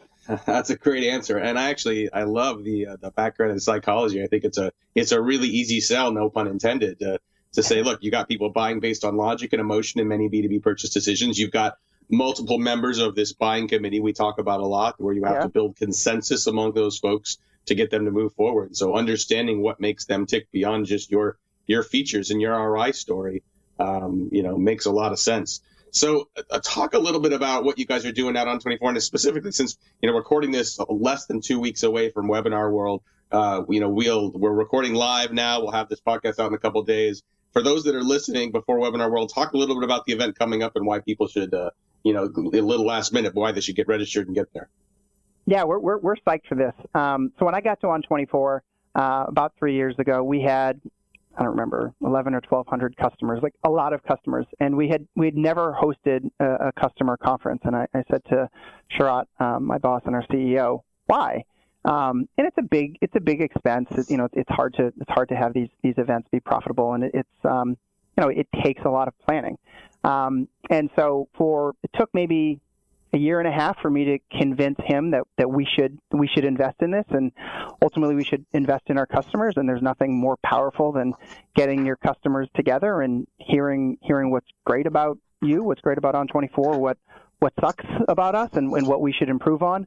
Um, and then ultimately for um, I don't say this at the event, but uh, the truth is uh, it is it is the gift that keeps on giving for pipeline um, mm-hmm. getting getting happy customers to to talk about how they they love working with you uh, and having prospective customers watch that. It's like a it's like a dry run. They don't they don't have to they don't have to pay anything the prospects and they they get to see what you know what it's like being a customer. So that that's why we do the event. It's funny when i called it um, when i first proposed it internally I, I called it webinar world. Pretty much everyone in the company said, well, yeah, it's a great idea. We should do this customer conference, but obviously we won't call it Webinar World. And I was like, what do you mean? Well, why wouldn't we call it Webinar World? That's what we do. And they're like, oh, you know, maybe sales acceleration, demand generation conference. And I'm like, what does that mean? Like, no, let's say what we do. We provide webinars. We do it better than anyone in the world, and we think we think that's a critical function in marketing. So, hence the name. Yeah, we'll probably get about a thousand people there. We had about 750, 800 last year yeah, we're we're super excited. It's really an opportunity for our customers to talk about webinars and talk about how they're using webinars well, where where, where they can improve upon. We give a couple presentations. Um, you're giving a presentation. It's really about uh, hearing from peers, hearing from experts, uh, and we try to get the heck out of the way and and, and let that collaboration happen. Yeah, I think it's going to be a great event. I, am of course biased because I will be there. I'll be speaking there, and I'm, I'm looking forward to it. But I would argue that doing, you know, getting together and talking about webinars is more important now than ever. I mean, it, it, yeah. so many people are doing webinars. It's more important now than ever to make sure they stand out, to make sure they they're different, to make sure that they you can create value in a format that isn't going anywhere. Um, but you mentioned something at the beginning of that. You, you, said, you know, it's hard to make these events profitable. And, and curious, you know, if for you as a marketing leader, if you look at this, is, is profitability the goal for something like Webinar World, or you look at this as a as sort of a a, a ultimately a loss leader or a low cost way of yeah. getting the awareness and pipeline you want? Like, how do you think about the balance there the objectives you have with an event of this size? Yeah, it really depends on who you're asking. So, me, I don't care about making money at the event. I think that is so uh, incredibly short sighted. Uh, when we talk about this at the board level, I mean, it's it's not surprising that we we were encouraged to have this be profitable and I said, listen, this is, this is an investment in our customers. I mean, this is this is really an event for our customers. I think ultimately the event will pay for itself, but it's it's on the back end and it's it's contracts that we'll be getting out of customers or prospective customers, excuse me, who are considering working with On24. In the end, does it work out for us? Yes, but I really don't care about that. For me, if we put, we, we, we've only done one event, by the way, so we did it last year. It was a phenomenal event. I loved it. The idea was to have marketers talk about things that work incredibly well for them, mostly around webinars, but not completely. Um, we talked about integrated campaigns, how to do it right, how not to do it right, how to avoid drive-by marketing, um, how to differentiate yourself. Uh, and yeah, of course, you know, webinars were involved, but it was really a marketing conversation versus just a, a tool or a tactic discussion. Um, so net net, will it make money anytime in the near future? No. Um, even what we charge doesn't doesn't cover the, the cost of the event, um, and a whole bunch of people end up end up getting discount codes because for us it's important that it's an exciting event, and we can make it profitable and have 250 people there, and what's the point? Um, so yeah, not not our goal, and I don't see that changing anytime soon. I like that. I want to talk a little more when we come back from our commercial break about integrated marketing and the you know I, I think finally we're starting to come back from the growth hacker phase of everything has to be measured and everything has to have a specific revenue target and as much as I'm a math marketer, and I know you are as well, that you know to be able to do events like this where you know that they fit into the broader picture, that the body of work is required to get you where you want to go from revenue and growth standpoint. I'll talk more about that. We got to pay a couple bills first, real quick. We'll be back with more with Joe Hyland. He's the CMO of On24. We'll be talking more with Joe about integrated marketing, sales and marketing alignment, and lots more. We'll be right back. Are you tired of sending sales emails and wondering if they ever even get opened? If so, you need MailTag.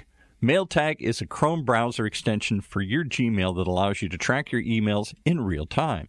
You receive alerts right on your desktop as soon as your emails are read And as a special thank you for being a listener of this show, we've teamed up with MailTag to provide you guys with da da da da da da special discount on your MailTag subscription. Just type in the word Heinz H E I N Z. You can get fifty percent off for life. Yeah, fifty percent off for life. What do you got to tr- lose but uh, that question mark hanging over whether your emails got opened? Be sure to check out mailtag.io. I know it's a little different. Mailtag.io to start your completely free 14 day trial no credit card required, and afterwards put in that code Heinz and get 50% off for life. You'll thank us afterwards.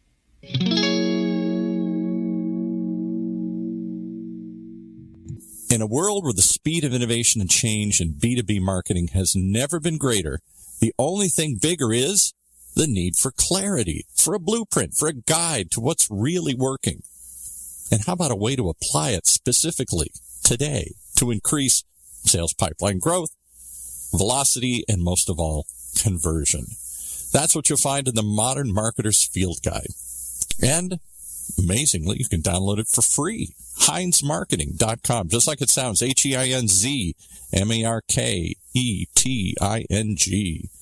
It encompasses the entire sales and marketing cycle, but in quick bursts with lots of specific, actionable ideas, strategies, tactics you can put to work right away, like today.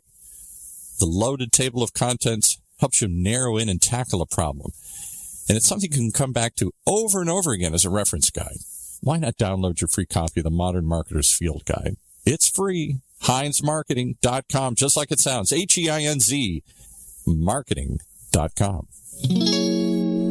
All right, back to uh, Matt and his guest. And before he does, I just got to point out you both had political science backgrounds. I was a political science major too, so it just shows you the power of that degree here. The power of that degree, and, and also I think you know when you think about the uh, the psychological impact of studying politics, you know, through the years, and not just U.S. politics, but you know, throughout world history, and the nature of political science, and think about sort of the the, the logic and emotion that goes into those waves of decisions and uh, everything. It's it's quite interesting. There you go. Yeah, well, um, so like like Joe said, we cover everything here. We got politics. We try actually we try not to do a whole lot of politics here on Sales Pipeline Radio, you know, but uh, we do get into we get into uh, health health recommendations. We get into college football. If anyone wants my you know way too early top twenty five college football predictions, or more importantly, if you want to get if you want to hear my my Ivy League. No, I'm kidding. I'm not going to go there. But the um, uh, so don't ask him about his barbecue recipes. That's another one here. No, well, we'll we'll we'll, we'll be done. Well, 15 minutes later, we'll be all done. Well, we got we're out of time. We got to go. Uh, boy, I totally got off topic. I lost my thought. Sales Pipeline Radio. We're back. We did not get a chance to set this up at the beginning very well here, Paul. Uh, Sales Pipeline Radio. If you like what you're hearing today, if you're still with us after this zigzag conversation, it is entirely my fault. I'm blaming the flu. I get to I get that I get that chance this week uh, definitely check us out. Uh, we are on uh, the uh, iTunes and the Google Play, where you can subscribe to every episode. Don't miss a single future episode of Sales Pipeline Radio. You can catch every episode, past, present, and future, of Sales Pipeline Radio at salespipelineradio.com. Every episode is available on demand. And coming up in the next couple of weeks, got some more amazing guests. Uh, next week, the very beginning of March, we have Jill Konrath. She's one of my favorite sales authors and speakers. She's written a number of books that have become seminal works in the sales space. Uh, Jill Konrath joining us next week, followed by Manny Medina. He is the CEO of Outreach, and we're going to be talking to him about technology that your sales team can trust, and is there trust that could be built between technology and your sales organization and your prospects, and how to make that balance work. But today we're going to continue to talk a little more with uh, Joe Hyland. He is the CMO of On24. And Joe, before we went before we went off to the break, we were talking a little bit about you know how to justify things like a thousand person, two thousand person you know, user conference. And know last year's webinar world went really, really well. Got another one coming up here in a couple weeks. You mentioned sort of looking at that and saying, yeah, we've got objectives for it, but I don't need it to immediately be profitable for it to be successful. Talk about how that perspective manifests itself in the way you look at integrated marketing campaigns overall. I mean, obviously, you know, you're being held to a number. You're expecting marketing to contribute to revenue and sales uh, goals within the company. But it sounds like you don't necessarily need every individual tactic, every individual instance of marketing to be cost justified. How do you think about that from an integrated marketing standpoint? Well, you said something interesting when we, we were talking the other day, which was um, scorched earth marketing, um, where it, you know, it, this stems from the, the, the growth hacker movement. I, I think more and more CEOs, particularly of smaller and medium-sized companies that are trying to grow super fast, are understanding and recognizing the importance of pipeline. So that part's great. I think marketers are playing a bigger and bigger role in that, and, and, and some are even stepping up to own it. Whether that's a good idea or not is a different discussion. So it's easy to become frenetic and have this week by week or almost day by day deluge of, of mark move away from building something that's ultimately going to last. And so I would take a step back and I look at marketing uh, actually a similar basic principle that I would for economics. One of my first economic professors said to me er, early on, he said, it's super simple, but you either understand this basic tenet or, or you don't. And he drew a supply and demand curve and said, does this make sense? I was 18 years old and I, I knew nothing, but I said, yeah, I, I kind of get that. And he said, okay, you should explore economics. I think you'll find it interesting. And I say that because I think in marketing, the basic tenet, the, the, the corollary for supply and demand for economics is always about your audience and it is never about you. And that is so simple, but marketers up more times than not. And it's so easy to because we have this pressure and we have these great products and you know the market absolutely needs our service, you name it, right? I think once you slide down that slippery slope, that's when you stop running integrated campaigns. That's when you stop having more of a holistic view of your marketing. That's when you start measuring success um, in a myopic fashion, and it's week to week or day to day. And that's when you're screwed. Like that's that's when you've that's when you start to lose the trust of, of your audience because you don't honor that trust. You should be adding value, and if you go back to the basic tenet of marketing, you should be providing information, a service, a product, whatever, that completely hooks up your audience, that completely sets them up for success because it's all about them. It's never about you. And if you can stay true to that, you can do great marketing. Um, and so to me, that's integrated marketing is understanding what you're trying to solve, how you're solving it, you know, how whoever whoever you're marketing or selling to would be kind of screwed without it. Uh, and if you stay true to that, you're you're good. I like that a lot and I, and I agree with everything you're saying. And I think in the sometimes in the ivory tower, uh, you know, conversations that are you know sales pipeline radio and situations like this, like we can talk about that. But to do that in an operational capacity, it requires a a cultural. It, it, it requires enough people elsewhere in the organization, especially your peers, even like you know your board members, your investors, to also buy into that. Talk yeah. a little bit about the cultural requirements to take that kind of an approach to marketing where you can have revenue responsibility, but also, for lack of a better description, kind of take the long view and do the right thing for the long term value of the business and the brand. Yeah, that's, that's a that's a great point. Um, there's, there's not a simple answer, truthfully. I think it comes down to having a a well thought through strategy that you then have tactics and uh, you know items to execute that support it, and it requires some trust. So I'll, I'll, speak at On24. When, I got here, pipeline was was a huge problem. Um, we were growing pretty fast because we had a nice market fit. We had to change a lot of things, and the, my first discussions with the board, most importantly with our sales leader and with our CEO, was we need to come up with a plan that makes sense that we all agree with, and then we need to be patient and that word can be difficult. And I don't mean patient like multiple quarters from now, but we, we need we need to give this time to work. Then once we start seeing traction and positive uh, uptick, we can analyze what's working. We can do more of that.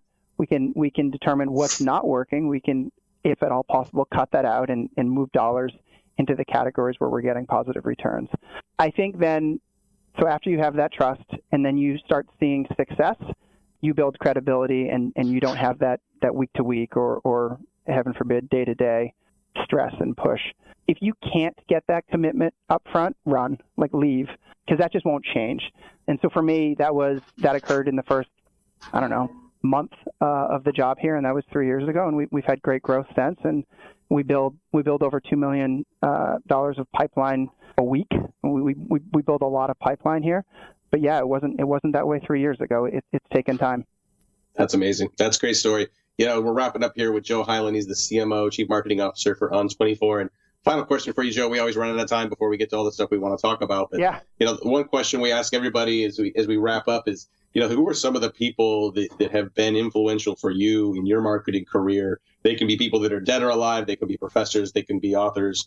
Um, they can be peers that you've worked with. But who are some of the people that you know you as you would cite as some of your uh, greatest sources of inspiration or people that you would recommend other people read or pay attention to as they continue to evolve their B2B uh, careers as well? Yeah, I don't know. I don't know if you can find any information on this guy. My first boss out of school was a guy by the name of Jim Gargan. I was at a company called Stratus Technologies, and he totally changed my career. He he went on to be a longtime executive at IBM. He's over at uh, at Oracle now. Uh, he's an SVP of marketing. Super aggressive guy, in, in a positive way. that sounds hmm. negative.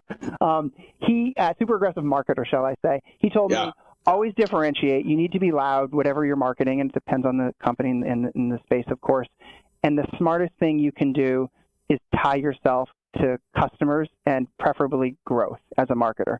And he talked about kind of more BS side of marketing and the softer side of marketing. Not not that that's uh, to be forgotten about, um, but he said if, if you know your customers and you tie yourself to growth, you always have a great career. And you know, that was almost 20 years ago, and, and I, I still think about it, you know, every time I'm asked the question about who's influenced me. And that's awesome. That's a great story. Well, thanks again, Joe. I want to thank again Joe, our guest, Joe Hyland. He's the CMO at On24. Uh, we're going to have to wrap up here. If you would like to attend Webinar World, if you want to come see us, should be a great event if you're listening to it this before uh, March 7th, uh, 2008, 18, 2000, not 2008, boy, did they do podcast about that, Paul? I think maybe I don't know, but there was not a webinar world. They've only been doing it for two years. So if you're listening to this before March 7th, see, this is the flu. It's just driving me nuts. Uh, March 7th, 2018. Uh, check out on24.com uh, you can find more information about Webinar World. We'll put links for registration in the notes for this podcast as well. And if you're listening to this after that date, still check out on24.com. Great service. We use it ourselves. And uh, I'm sure you'll be able to see some uh, some recaps from the great event that they're going to have here in a couple weeks. Join us next week. We'll have Jill Konrath. She's an author of several books on sales, sales strategy, one of my favorites in the sales space. Super honored to have her on the show. Uh, and join us every Thursday, 11:30 Pacific, 2:30 Eastern and join us on the podcast, salespipelineradio.com. Everywhere fine podcasts are sold. For my great producer, Paul, this is Matt Heinz. Thanks for joining us for another edition of Sales Pipeline Radio. You've been listening to Sales Pipeline Radio. Brought to you by the good folks at Matt Heinz Marketing. Right here on the Funnel Radio channel. Welcome, everybody. It's time for another episode of Asher Sales Sense, brought to you by Asher Strategies, the only global sales training company that integrates leading sales methodologies and the latest neuroscience studies into a simple and repeatable that's the key simple and repeatable 10 step process for sales success. Thank you, Paul. Paul's our announcer for Asher Sales Sense, and I'm Dave Potts in the Asher Strategies studio in Washington, D.C. Our host today is Kyla O'Connell, Senior Partner and Sales Facilitator at Asher Strategies. And the title of the show is If You Think LinkedIn Doesn't Matter for Your Business, Here Are Five Reasons You're Wrong. Kyla's guest is Judy Schramm, CEO of Pro Resource, a marketing agency that specializes in executive branding. Topics covered during the program will include some myths about LinkedIn, common mistakes that are made, and the bare minimum every professional needs to have on their LinkedIn profiles. Kyla, over to you. Thank you, Dave, and welcome, Judy Schramm. We're so happy you're here today. I'm delighted to be here. Wonderful. This is such an important topic. I know at training it comes up and we actually give it almost an hour. It's that important. So I'm so happy that you're part of this show with us because of the magnitude of how we are going to uh, learn about this tool and how the magnitude of the tool in all of our lives today as professionals. I'd like to start by asking to what degree LinkedIn has changed over the last couple of years and why it's so critical to business professionals to be engaged with it. Well, it has actually changed a lot over the past couple of years. And one of the biggest changes is something that's happening outside of LinkedIn that makes LinkedIn increasingly important. And that is the way Google's search algorithm works and then the Microsoft acquisition of LinkedIn. LinkedIn has been working closely with Google. As a result, when you Google someone, any of us, typically the LinkedIn profile will be right at the top of the search results. So people are likely to click on it. That means it's your opportunity to control what people are finding out about you. Microsoft is also directing traffic to LinkedIn. They've integrated LinkedIn with the Office suite.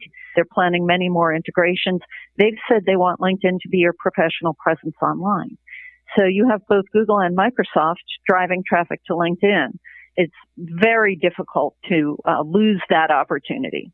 But there have also been a lot of changes uh, inside of LinkedIn. A lot of the most popular features have been moved to paid versions. Uh, video is much more prominent. The publishing platform has taken on increased prominence so that it becomes possible to position yourself as a thought leader. And there are many more advertising options as well. So there's a lot going on with LinkedIn. That's oh wonderful news. I think it's all well. It's, to those of us who know and love LinkedIn, yes. Yeah, yeah. I mean, to have Microsoft and Google, what are they like the in the top five companies in the world, driving traffic to this platform? Um, they rarely get that these types of things wrong. So I think it's safe to say you can no longer ignore LinkedIn. Do you agree? Yes. It is possible for some people to ignore it, just like it's possible for some businesses to exist without a website.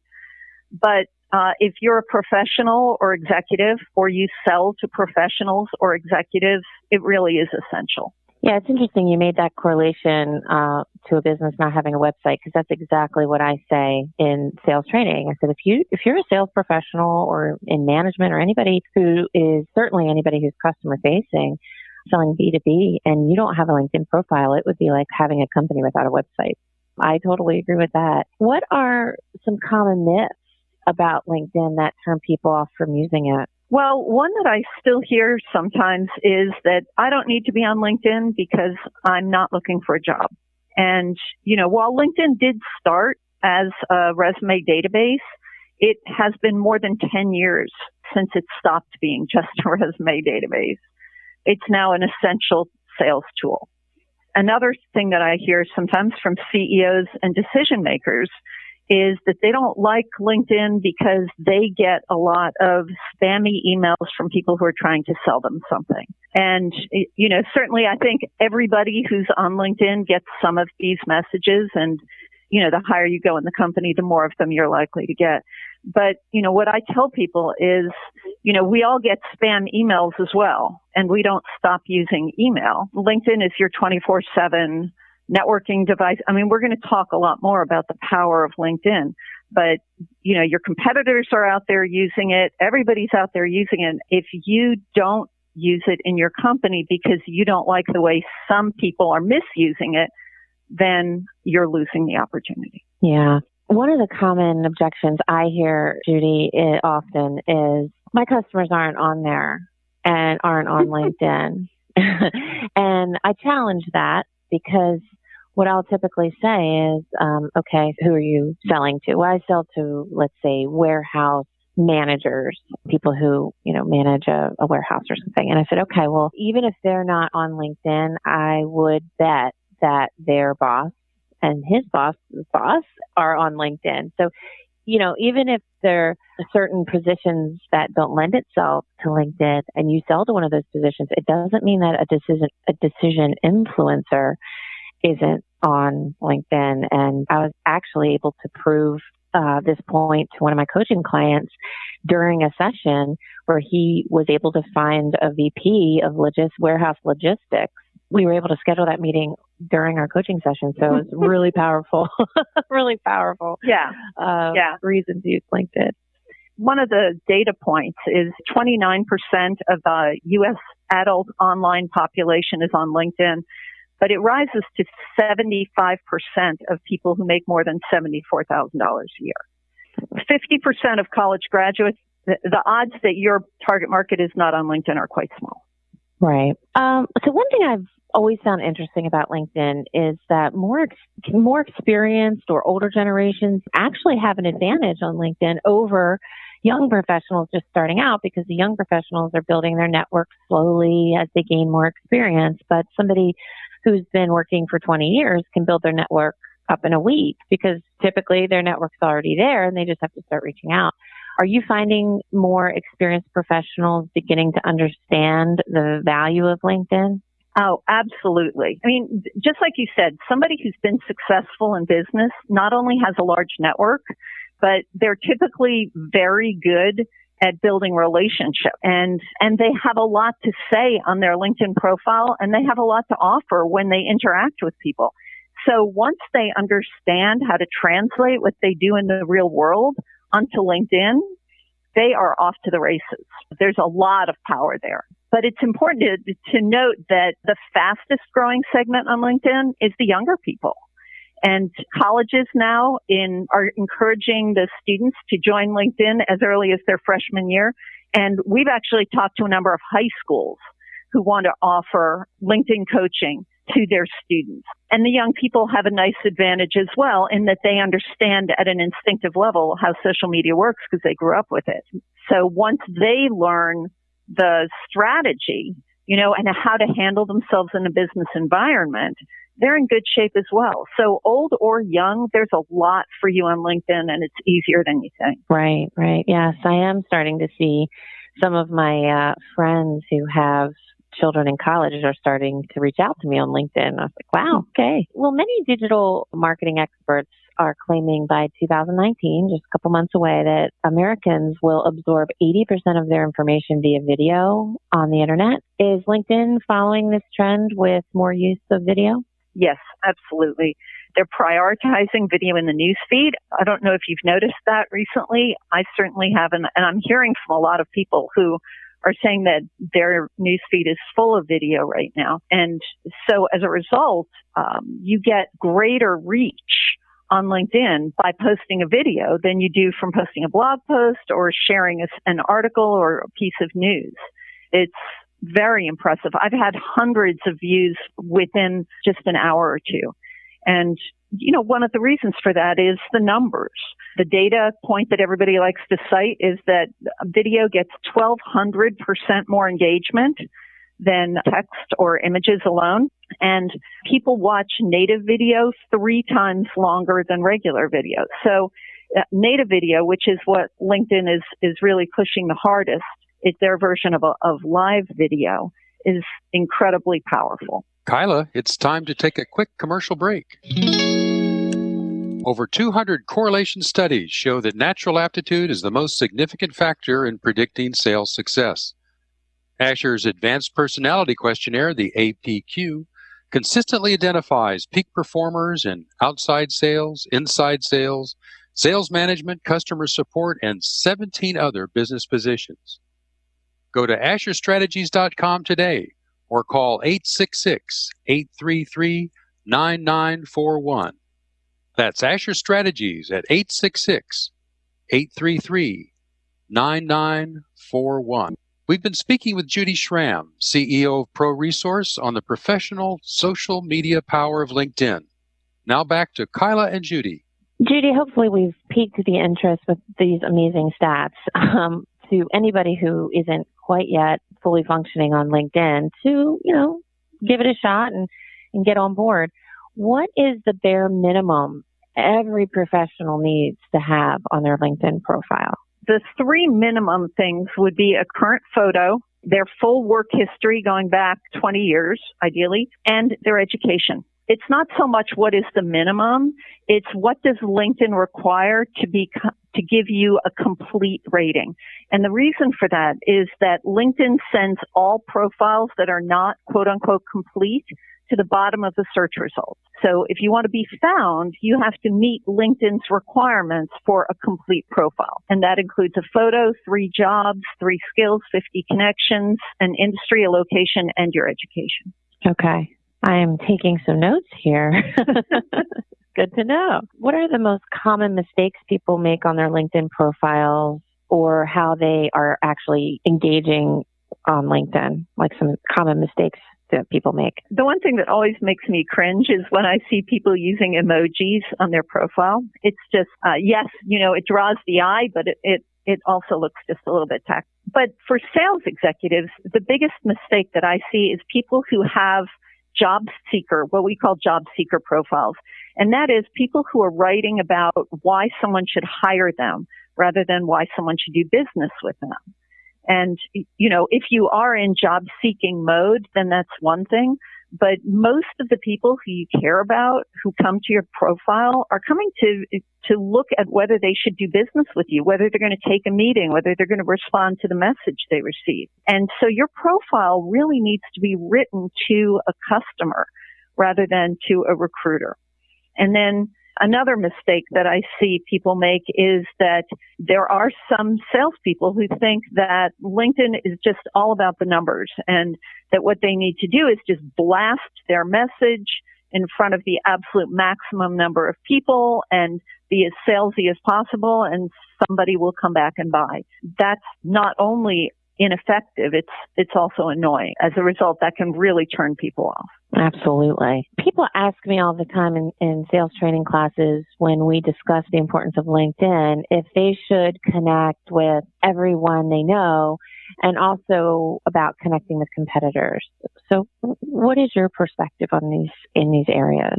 Well, you can connect to everyone you know, but it's better to connect to people you respect.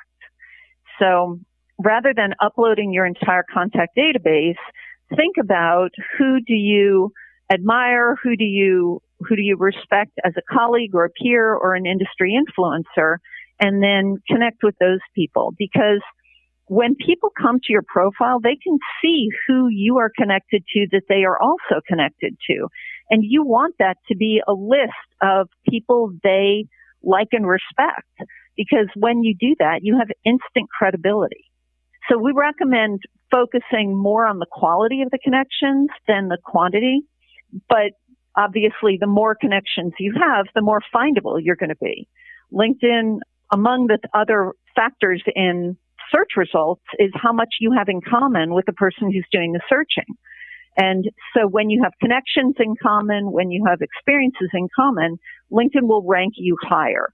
So uh, having a bigger network makes you more findable you know, the other question that, you know, we get asked is about the competitors. And uh, the answer that I like to give there is that you have to think about who's going to get more out of the connection. If this happens to be a competitor who you know is is very aggressive and they are going to mine your network for your clients and your prospects and then aggressively reach out to them and market to them, then uh, I would say no.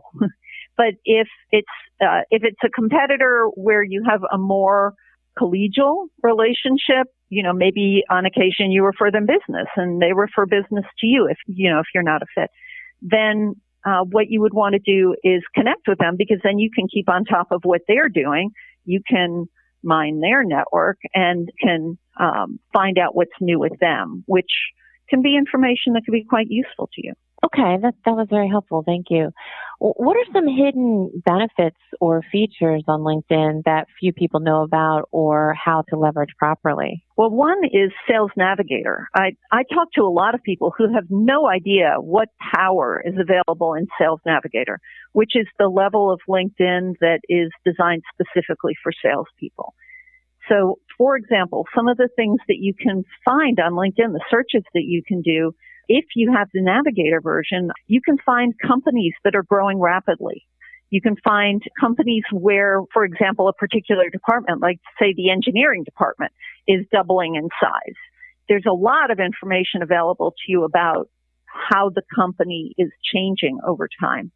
You can f- get a list of people who are new in their jobs because those people are very often the ones who are most open to trying something new. You can get lists of companies that use specific technologies.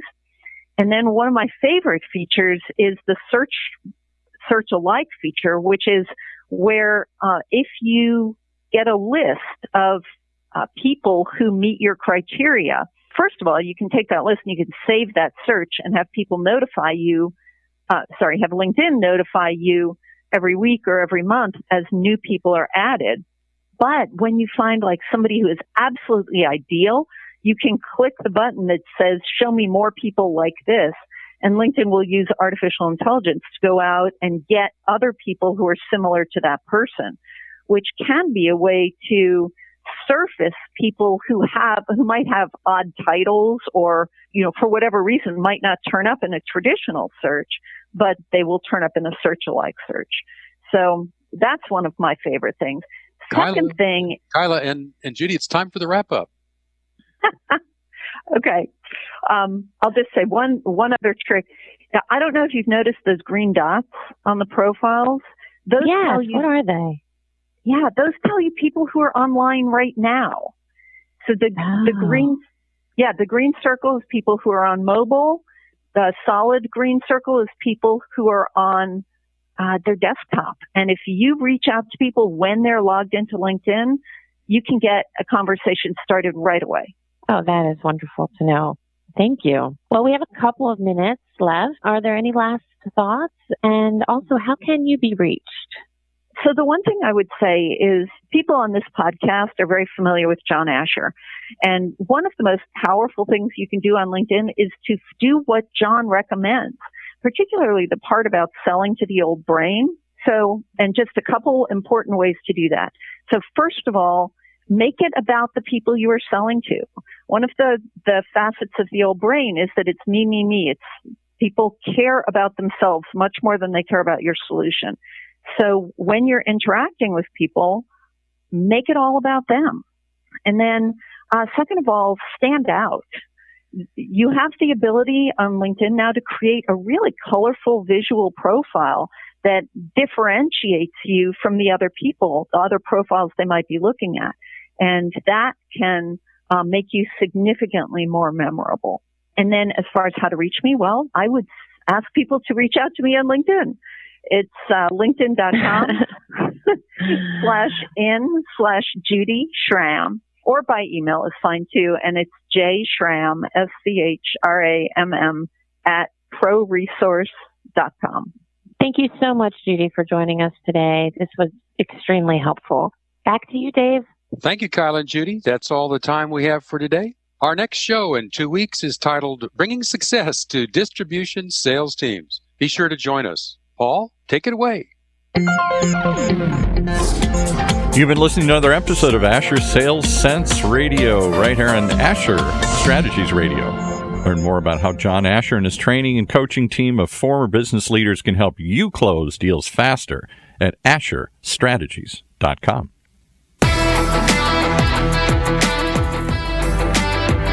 Welcome to Growthbound B2B, a program hosted by Katie Bullard. It's sponsored by DiscoverOrg.com.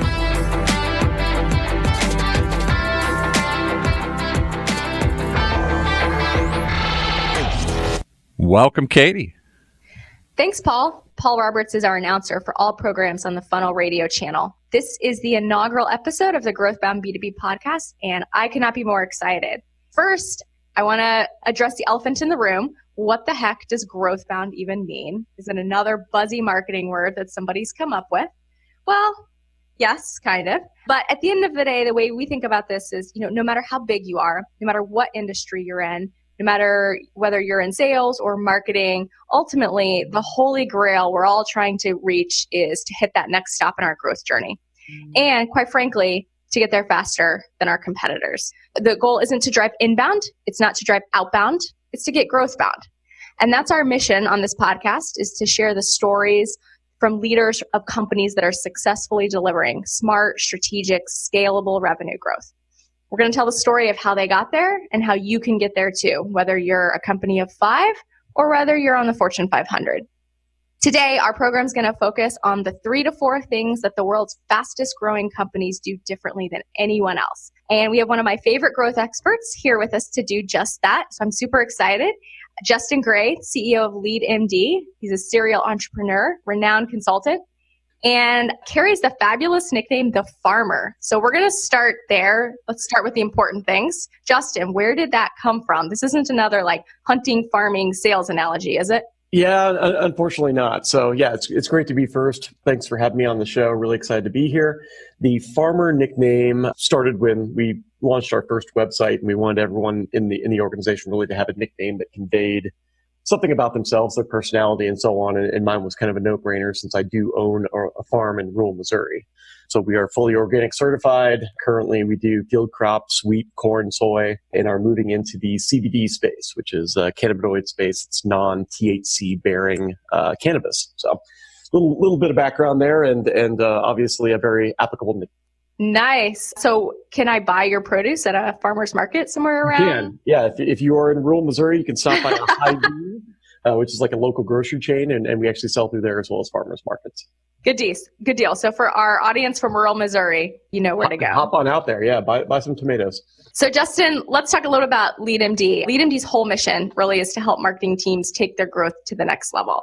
You guys have this revenue acceleration framework that you use to do that. And I thought that's, that was a, a one of the foremost reasons I wanted you to be our first guest on here. Cause I think what we want to do today is kind of set this framework for what it really takes to get growth bound. You've worked with a ton of companies, right? All sizes, all shapes, all industries why don't we start with what you see across the board? So, regardless of the differences of the companies that you work with, are there three or four core components of accelerating growth that every fast growing company focuses on? Sure. I think the question is more what three to four elements should they focus on? The overwhelming trend that we see is just a, a, a jump in headfirst into the technology layer. You know, technology is sexy it's easy to buy. It very much has that kind of shiny object appeal to it and so on.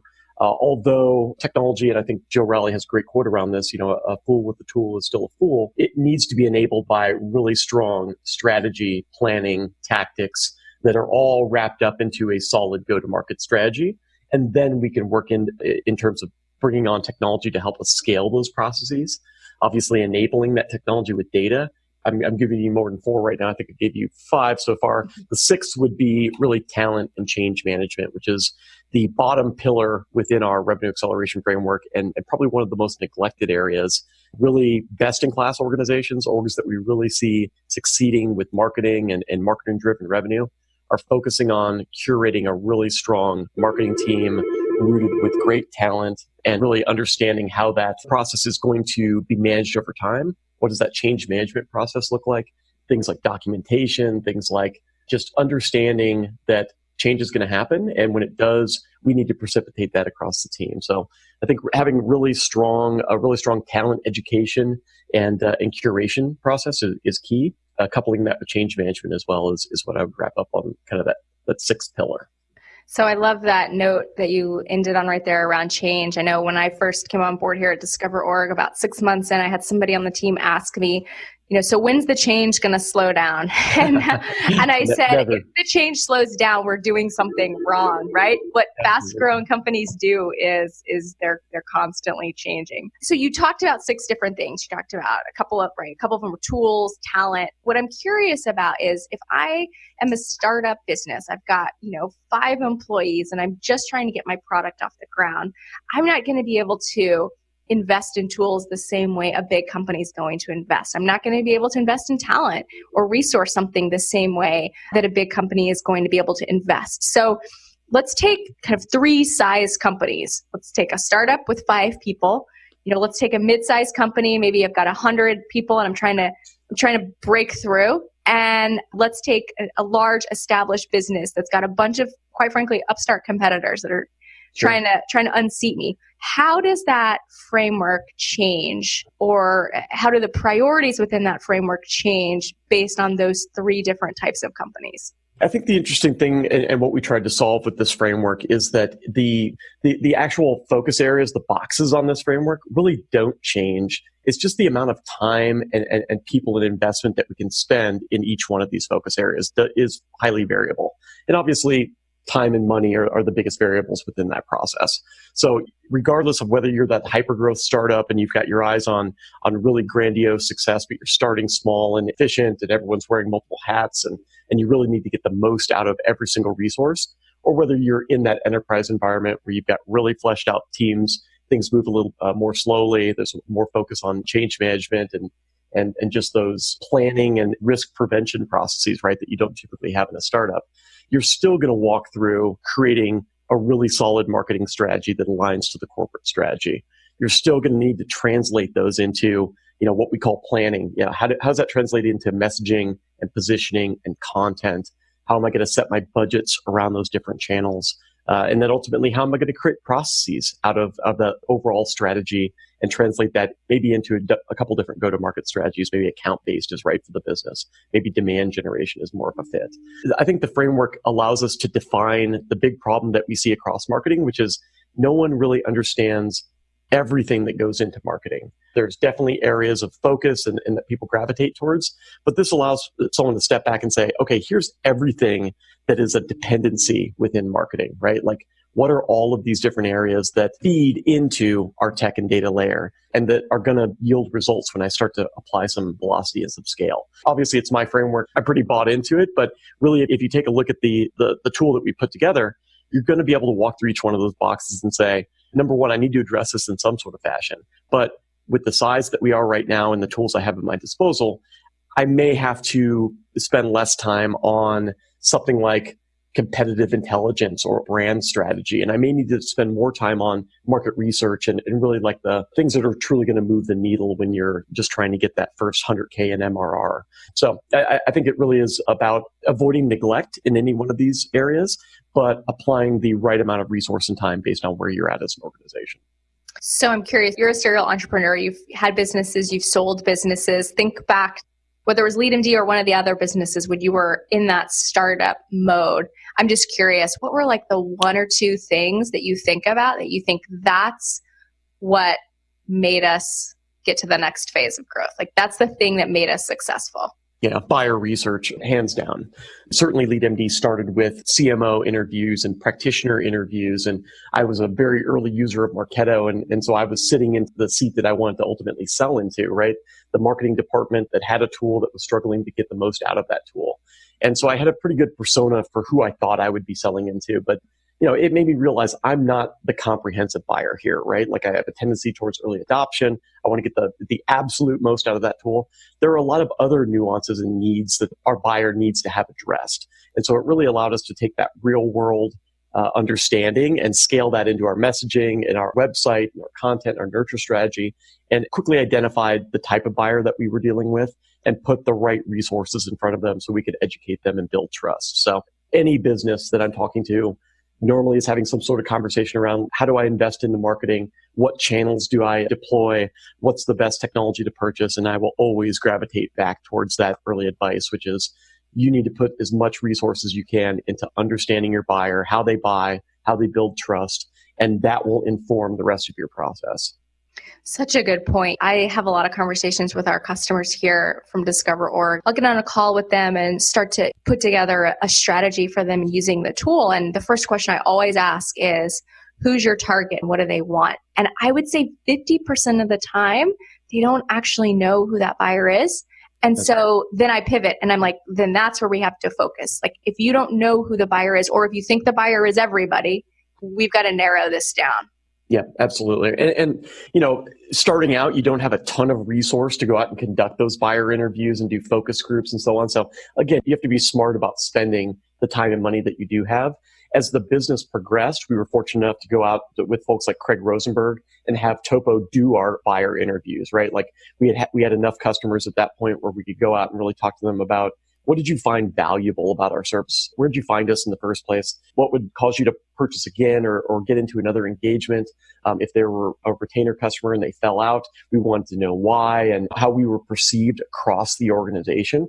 And again, that really allowed us to react and pivot uh, our message and even our process, our delivery process, to fill some of those gaps and, and really capture, frankly, the largest share of the marketing wallet that we could. So certainly it's not a one-time process either. It's something that will continue over time. And, and I think if you're succeeding and you're seeing some traction, you can continue to invest in, in that research and it will pay dividends. Great advice. Back to basics. Well, Paul has signaled me to take a break and hear from our sponsor. We've been talking with Justin Gray of LeadMD on the subject of what the world's fastest growing companies do differently. And we'll be back in just a minute.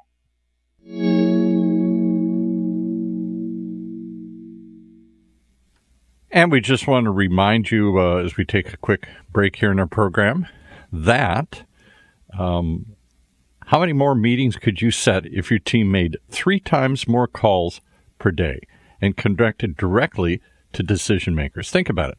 How much bigger could your pipeline grow if you book 20% more meetings this month? Don't worry, Visit discoverorg.com and you can learn how to do that. Just hit their forward slash growth bound B2B to learn more. That's discoverorg.com.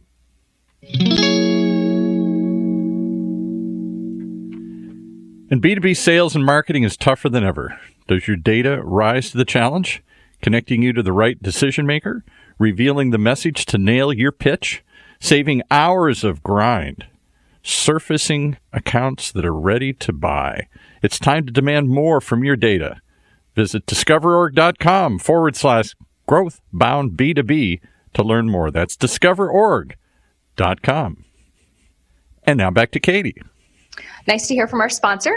Uh, again, we've been talking with Justin Gray of LeadMD on the subject of what the world's fastest growing companies do differently. So, Justin, let's pivot to some companies that are catching your eye. You know, it seems like every day, especially in the sales and marketing technology landscape, there's a new business that's, you know, capturing the eyes of the investors, the public markets, all of us buyers. What's one successful high growth company that you've been watching that others need to keep an eye on? Yeah, I'm I have a little bit of a love affair going on with Drift right now, both from a, a, technology standpoint and then just their overall market position. So I would definitely cite Drift, and, and, what they're doing from a marketing standpoint is just really cool and and refreshing. And to me, it kind of feels like 2009 Marketo a little bit. Um, when Marketo was kind of in that space where everyone wanted to market like they were marketing. I feel a lot of that spark with Drift currently. And, and again, the solution is, it's sexy and it's simple and it addresses a fundamental need based around now marketing rather than down the road marketing. You know, so many of our solutions are conversion focused and then someone fills out a form and, and then we follow up with them. And when we do follow up with them, our goal is to set a meeting that's further down the road. Um, I think the, the concept of, of meeting a buyer right now and doing that with the same informed content and messaging and, and process and alignment in that real time manner is just a really, really exciting concept and uh, one that is obviously catching on and be interesting to see how they mature and, and capture again a larger part of that buying process through uh, chatbots and AI and, and all of the intelligence layering that they're doing.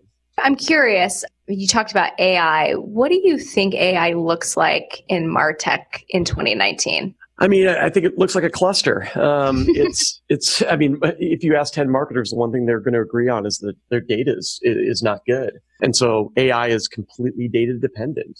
So I was a very early adopter of predictive marketing or predictive analytics or whatever you want to call them, the Everstrings and Mintigos of the world, right? And I, I, saw some of the early results that they came back with and just our data was 100% the linchpin to getting those good results back. And we had to do a ton of signal muting and, and just, you know, model building to carve out some of the inconsistencies and the problems, you know, the, the transient nature of marketers the data that we were looking at, like 20% of the folks weren't even at the company any longer. And so, you know, we haven't solved for those really fundamental data channel challenges, which to me means that AI is far too early to market right now. It's, you know, you mentioned at the top of the hour buzzwords and, you know, how attracted we tend to be to those items. And I think AI is certainly falling into that group right now. Uh, again, B2C is so far ahead of B2B uh, in terms of just good solid data architecture structure and curation that b2b needs to catch up and you know although ai is a super exciting and valuable tool until we solve for our, our data problem it's it's definitely not going to be the solution that it could be I completely agree with you. In the world of AI, let's let's assume we've got clean data, AI. I'm curious, what role do you think humans play in the sales process there? Because I I agree with you on that. The whole concept of now marketing, right? The, the idea of this linear funnel is broken. It's ultimately right. broken. But what role do humans play in that world? Yeah, I, I think humans play a, a, super important role within that ideal process. Really, all of the automation, and there's a big scare around that, right? Like that transcends industry, um, that robots are going to replace the human aspect and, you know, we're all going to be out of a job and so on. That's really not the case. I mean, automation, workflow, robot, bot, whatever it happens, the naming convention tends to be, uh, really replaces the elements that shouldn't involve a human to start off with. There were the elements that, if you look at like marketing in the early 2000s, right? Like in order to get any information, you had to talk to a sales rep. Well, that information people just want, and they want the information to be relevant. They want it to be informed. They want it to be customized, highly personalized.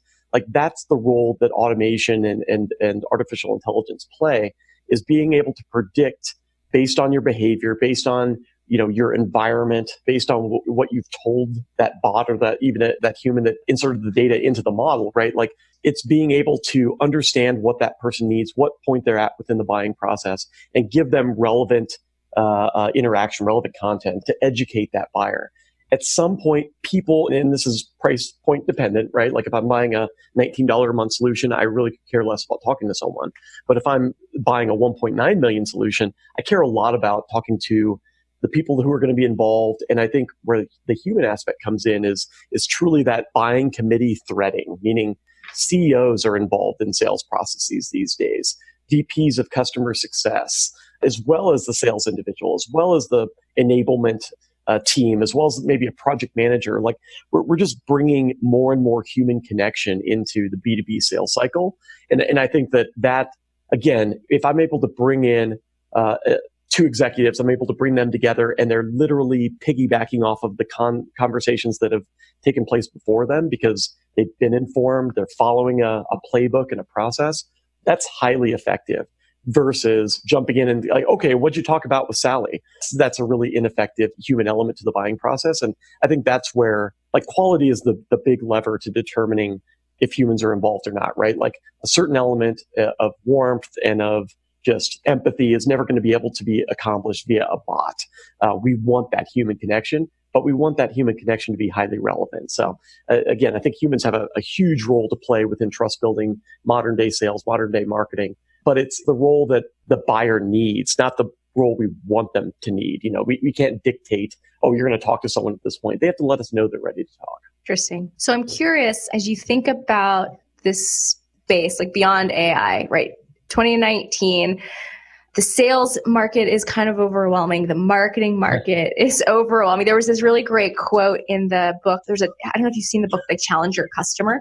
Yes. But uh, yeah, th- there was this point that they made in there that says, you know, we think so much about how hard it is to sell our product. Mm-hmm. Um, and yet we forget how hard it is to buy right. in this environment. And that always, that sticks with me. So it's, it is overwhelming as a buyer to figure out from a tool perspective, like where do I need to focus first? As you look into 2019, what do you think is going to happen to the state of the technology market for sales and marketing? And what advice would you have for somebody who is overwhelmed and doesn't know where to start? Yeah, I think that same book states something like your buying process has to be simpler to progress through than it is to use your actual product, yeah. right? And so there's nuances to that as well. But I think generally that's true. Like we have to make it easy for someone to engage with us. We have to, you know, create a buying path that they understand and that they see value in and so on. So definitely I subscribe to that concept. What's next for the marketing and sales, certainly Martech and, and sales technology market? I think M&A is the overwhelming trend there that, and we're already seeing a lot of progression down that path, right? Like Marketo's obviously been acquired. You're, you're seeing large providers like Microsoft and Salesforce and Adobe just roll up these super comprehensive stacks, right? And I think that that also is in response to the buyer's need for simplicity. They want to understand that they're working with something where they don't go through that long procurement process and they sell their boss and the CFO signs off on it. And then the next thing they find out is well, I, I, need to buy four other solutions to do functions that I thought this solution actually did. I think the Marketo Bizible uh, acquisition really speaks to that. I, I, don't know how many times I've been on the phone with an executive who's saying, you know, I bought Marketo six months ago and I, how do I get my attribution reporting? And, and, you know, the, the previous solution was super clunky. And, and even the, the fact that that wasn't front and center in that solution was a monster gap. And so that acquisition made a ton of sense because the buyer was demanding that, you know, that attribution is just so core to marketing. How does a marketing automation platform not bear that that feature? And so I, I think M and A is is definitely solving for that. I think you're also seeing just a quite frank a lot of uh, these smaller organizations that offered tools that were rigidy and didn't provide a lot of value. They're just you know they're going out of business. And, and again, that's that's a market correction. So in one way or another, Martech solutions will get easy to buy. Whether, whether we see those, those folks just get taken off the table, whether they get rolled up into a larger organization, value has to be the centerpiece of that process. And I, th- I think we're starting to see a, a lot of movement uh, towards that value epicenter. I would agree. As we kind of wrap up, let's go back to where we started, which was these couple of kind of key basics. Like if I think about what you went through, right? Having having a, a strong strategy, then really putting a plan around that strategy, getting the talent in place to execute on that strategy. These are sort of fundamental basics that over time we often forget to. We we sort of overcomplicate things. If I go back to basics, and I go back and I just sort of refocus on on these things. I'm heading into 2019 perfect time, right? To start to reevaluate my strategy, reevaluate my growth plan. Where do I get started? The same advice as I mentioned earlier, and I don't mean to sound like a broken record, but truly everything does start with the buyer. So how has my buyer changed? Like we're, we're living in a, uh, a world of, of mass change and, and just our iterative cycles are getting shorter and shorter and technology is coming on board. And, and like we said before, like they're getting acquired, they're pivoting their feature set and so on. So the buyer inherently changes with all of these processes. Their ex- the point in which they want to talk to an organization changes, how they build trust changes. Likewise, the business that the selling organization changes, right? Like their solution evolves. So we need to constantly revisit who our buyer is. How are they seeing value from our solution? What are our most successful customers doing? How are they utilizing, you know, if the platform, if it's the service, how are they talking to us? What problems are we solving? How can we cross pollinate and just precipitate that same success into our next buyer or into other customers that we've already brought through the customer gate and, and we need to further enable to be really being that advocate for us. So starting off each year with a revisit from a target uh, market research perspective and a buyer persona perspective is absolutely my number one uh, piece of advice. And again, that will inform the rest of your process. We're, we're actually going through this right now as within our own organization. And that means going out, no plug intended, but we use DiscoverOrg. So that's one of our, our first passes there is to, to pull updated data, to get those firmographic windows, to get the, the buying committee uh, revalidated and fleshed out within our database. And then we'll apply different layers of insights there. You know, what are these, what's our target buyer talking about on social? What channels are they participating in? What's their general sentiment?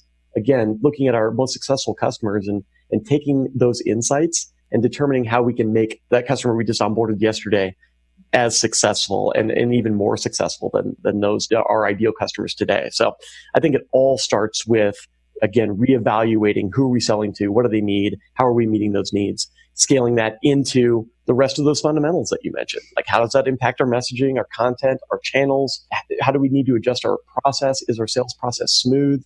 Do we have a really good threaded process between marketing and sales? And so, I mean, that, that, that is the state of marketing, in my opinion, is a general return to fundamentals. We've seen all the shiny objects come about. There is no shortcut you know, if you do find one, it's going to be extremely short lived.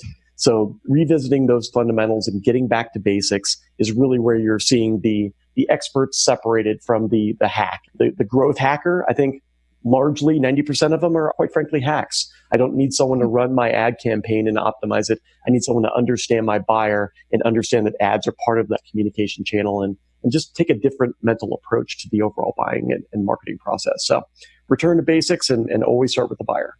Such good reminders. So if you're listening out there, whether you're a startup, whether you're a big company, whether you're trying to figure out how to break through the competitors, your competitors that are winning out there are the ones who really know their buyer and have figured out how to connect. Absolutely. With that buyer. Well, Justin, the time has really flown by. Thank you for taking some time today to connect with me. How can somebody reach you if they want to learn more about LeadMD or organic farming?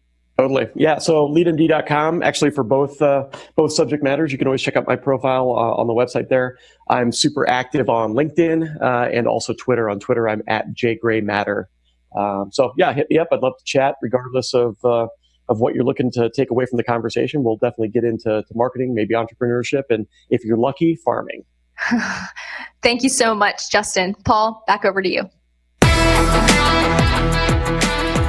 You've been listening to another episode of Growth Outbound B2B, a brand new show right here on the Funnel Radio Network for at work listeners like you.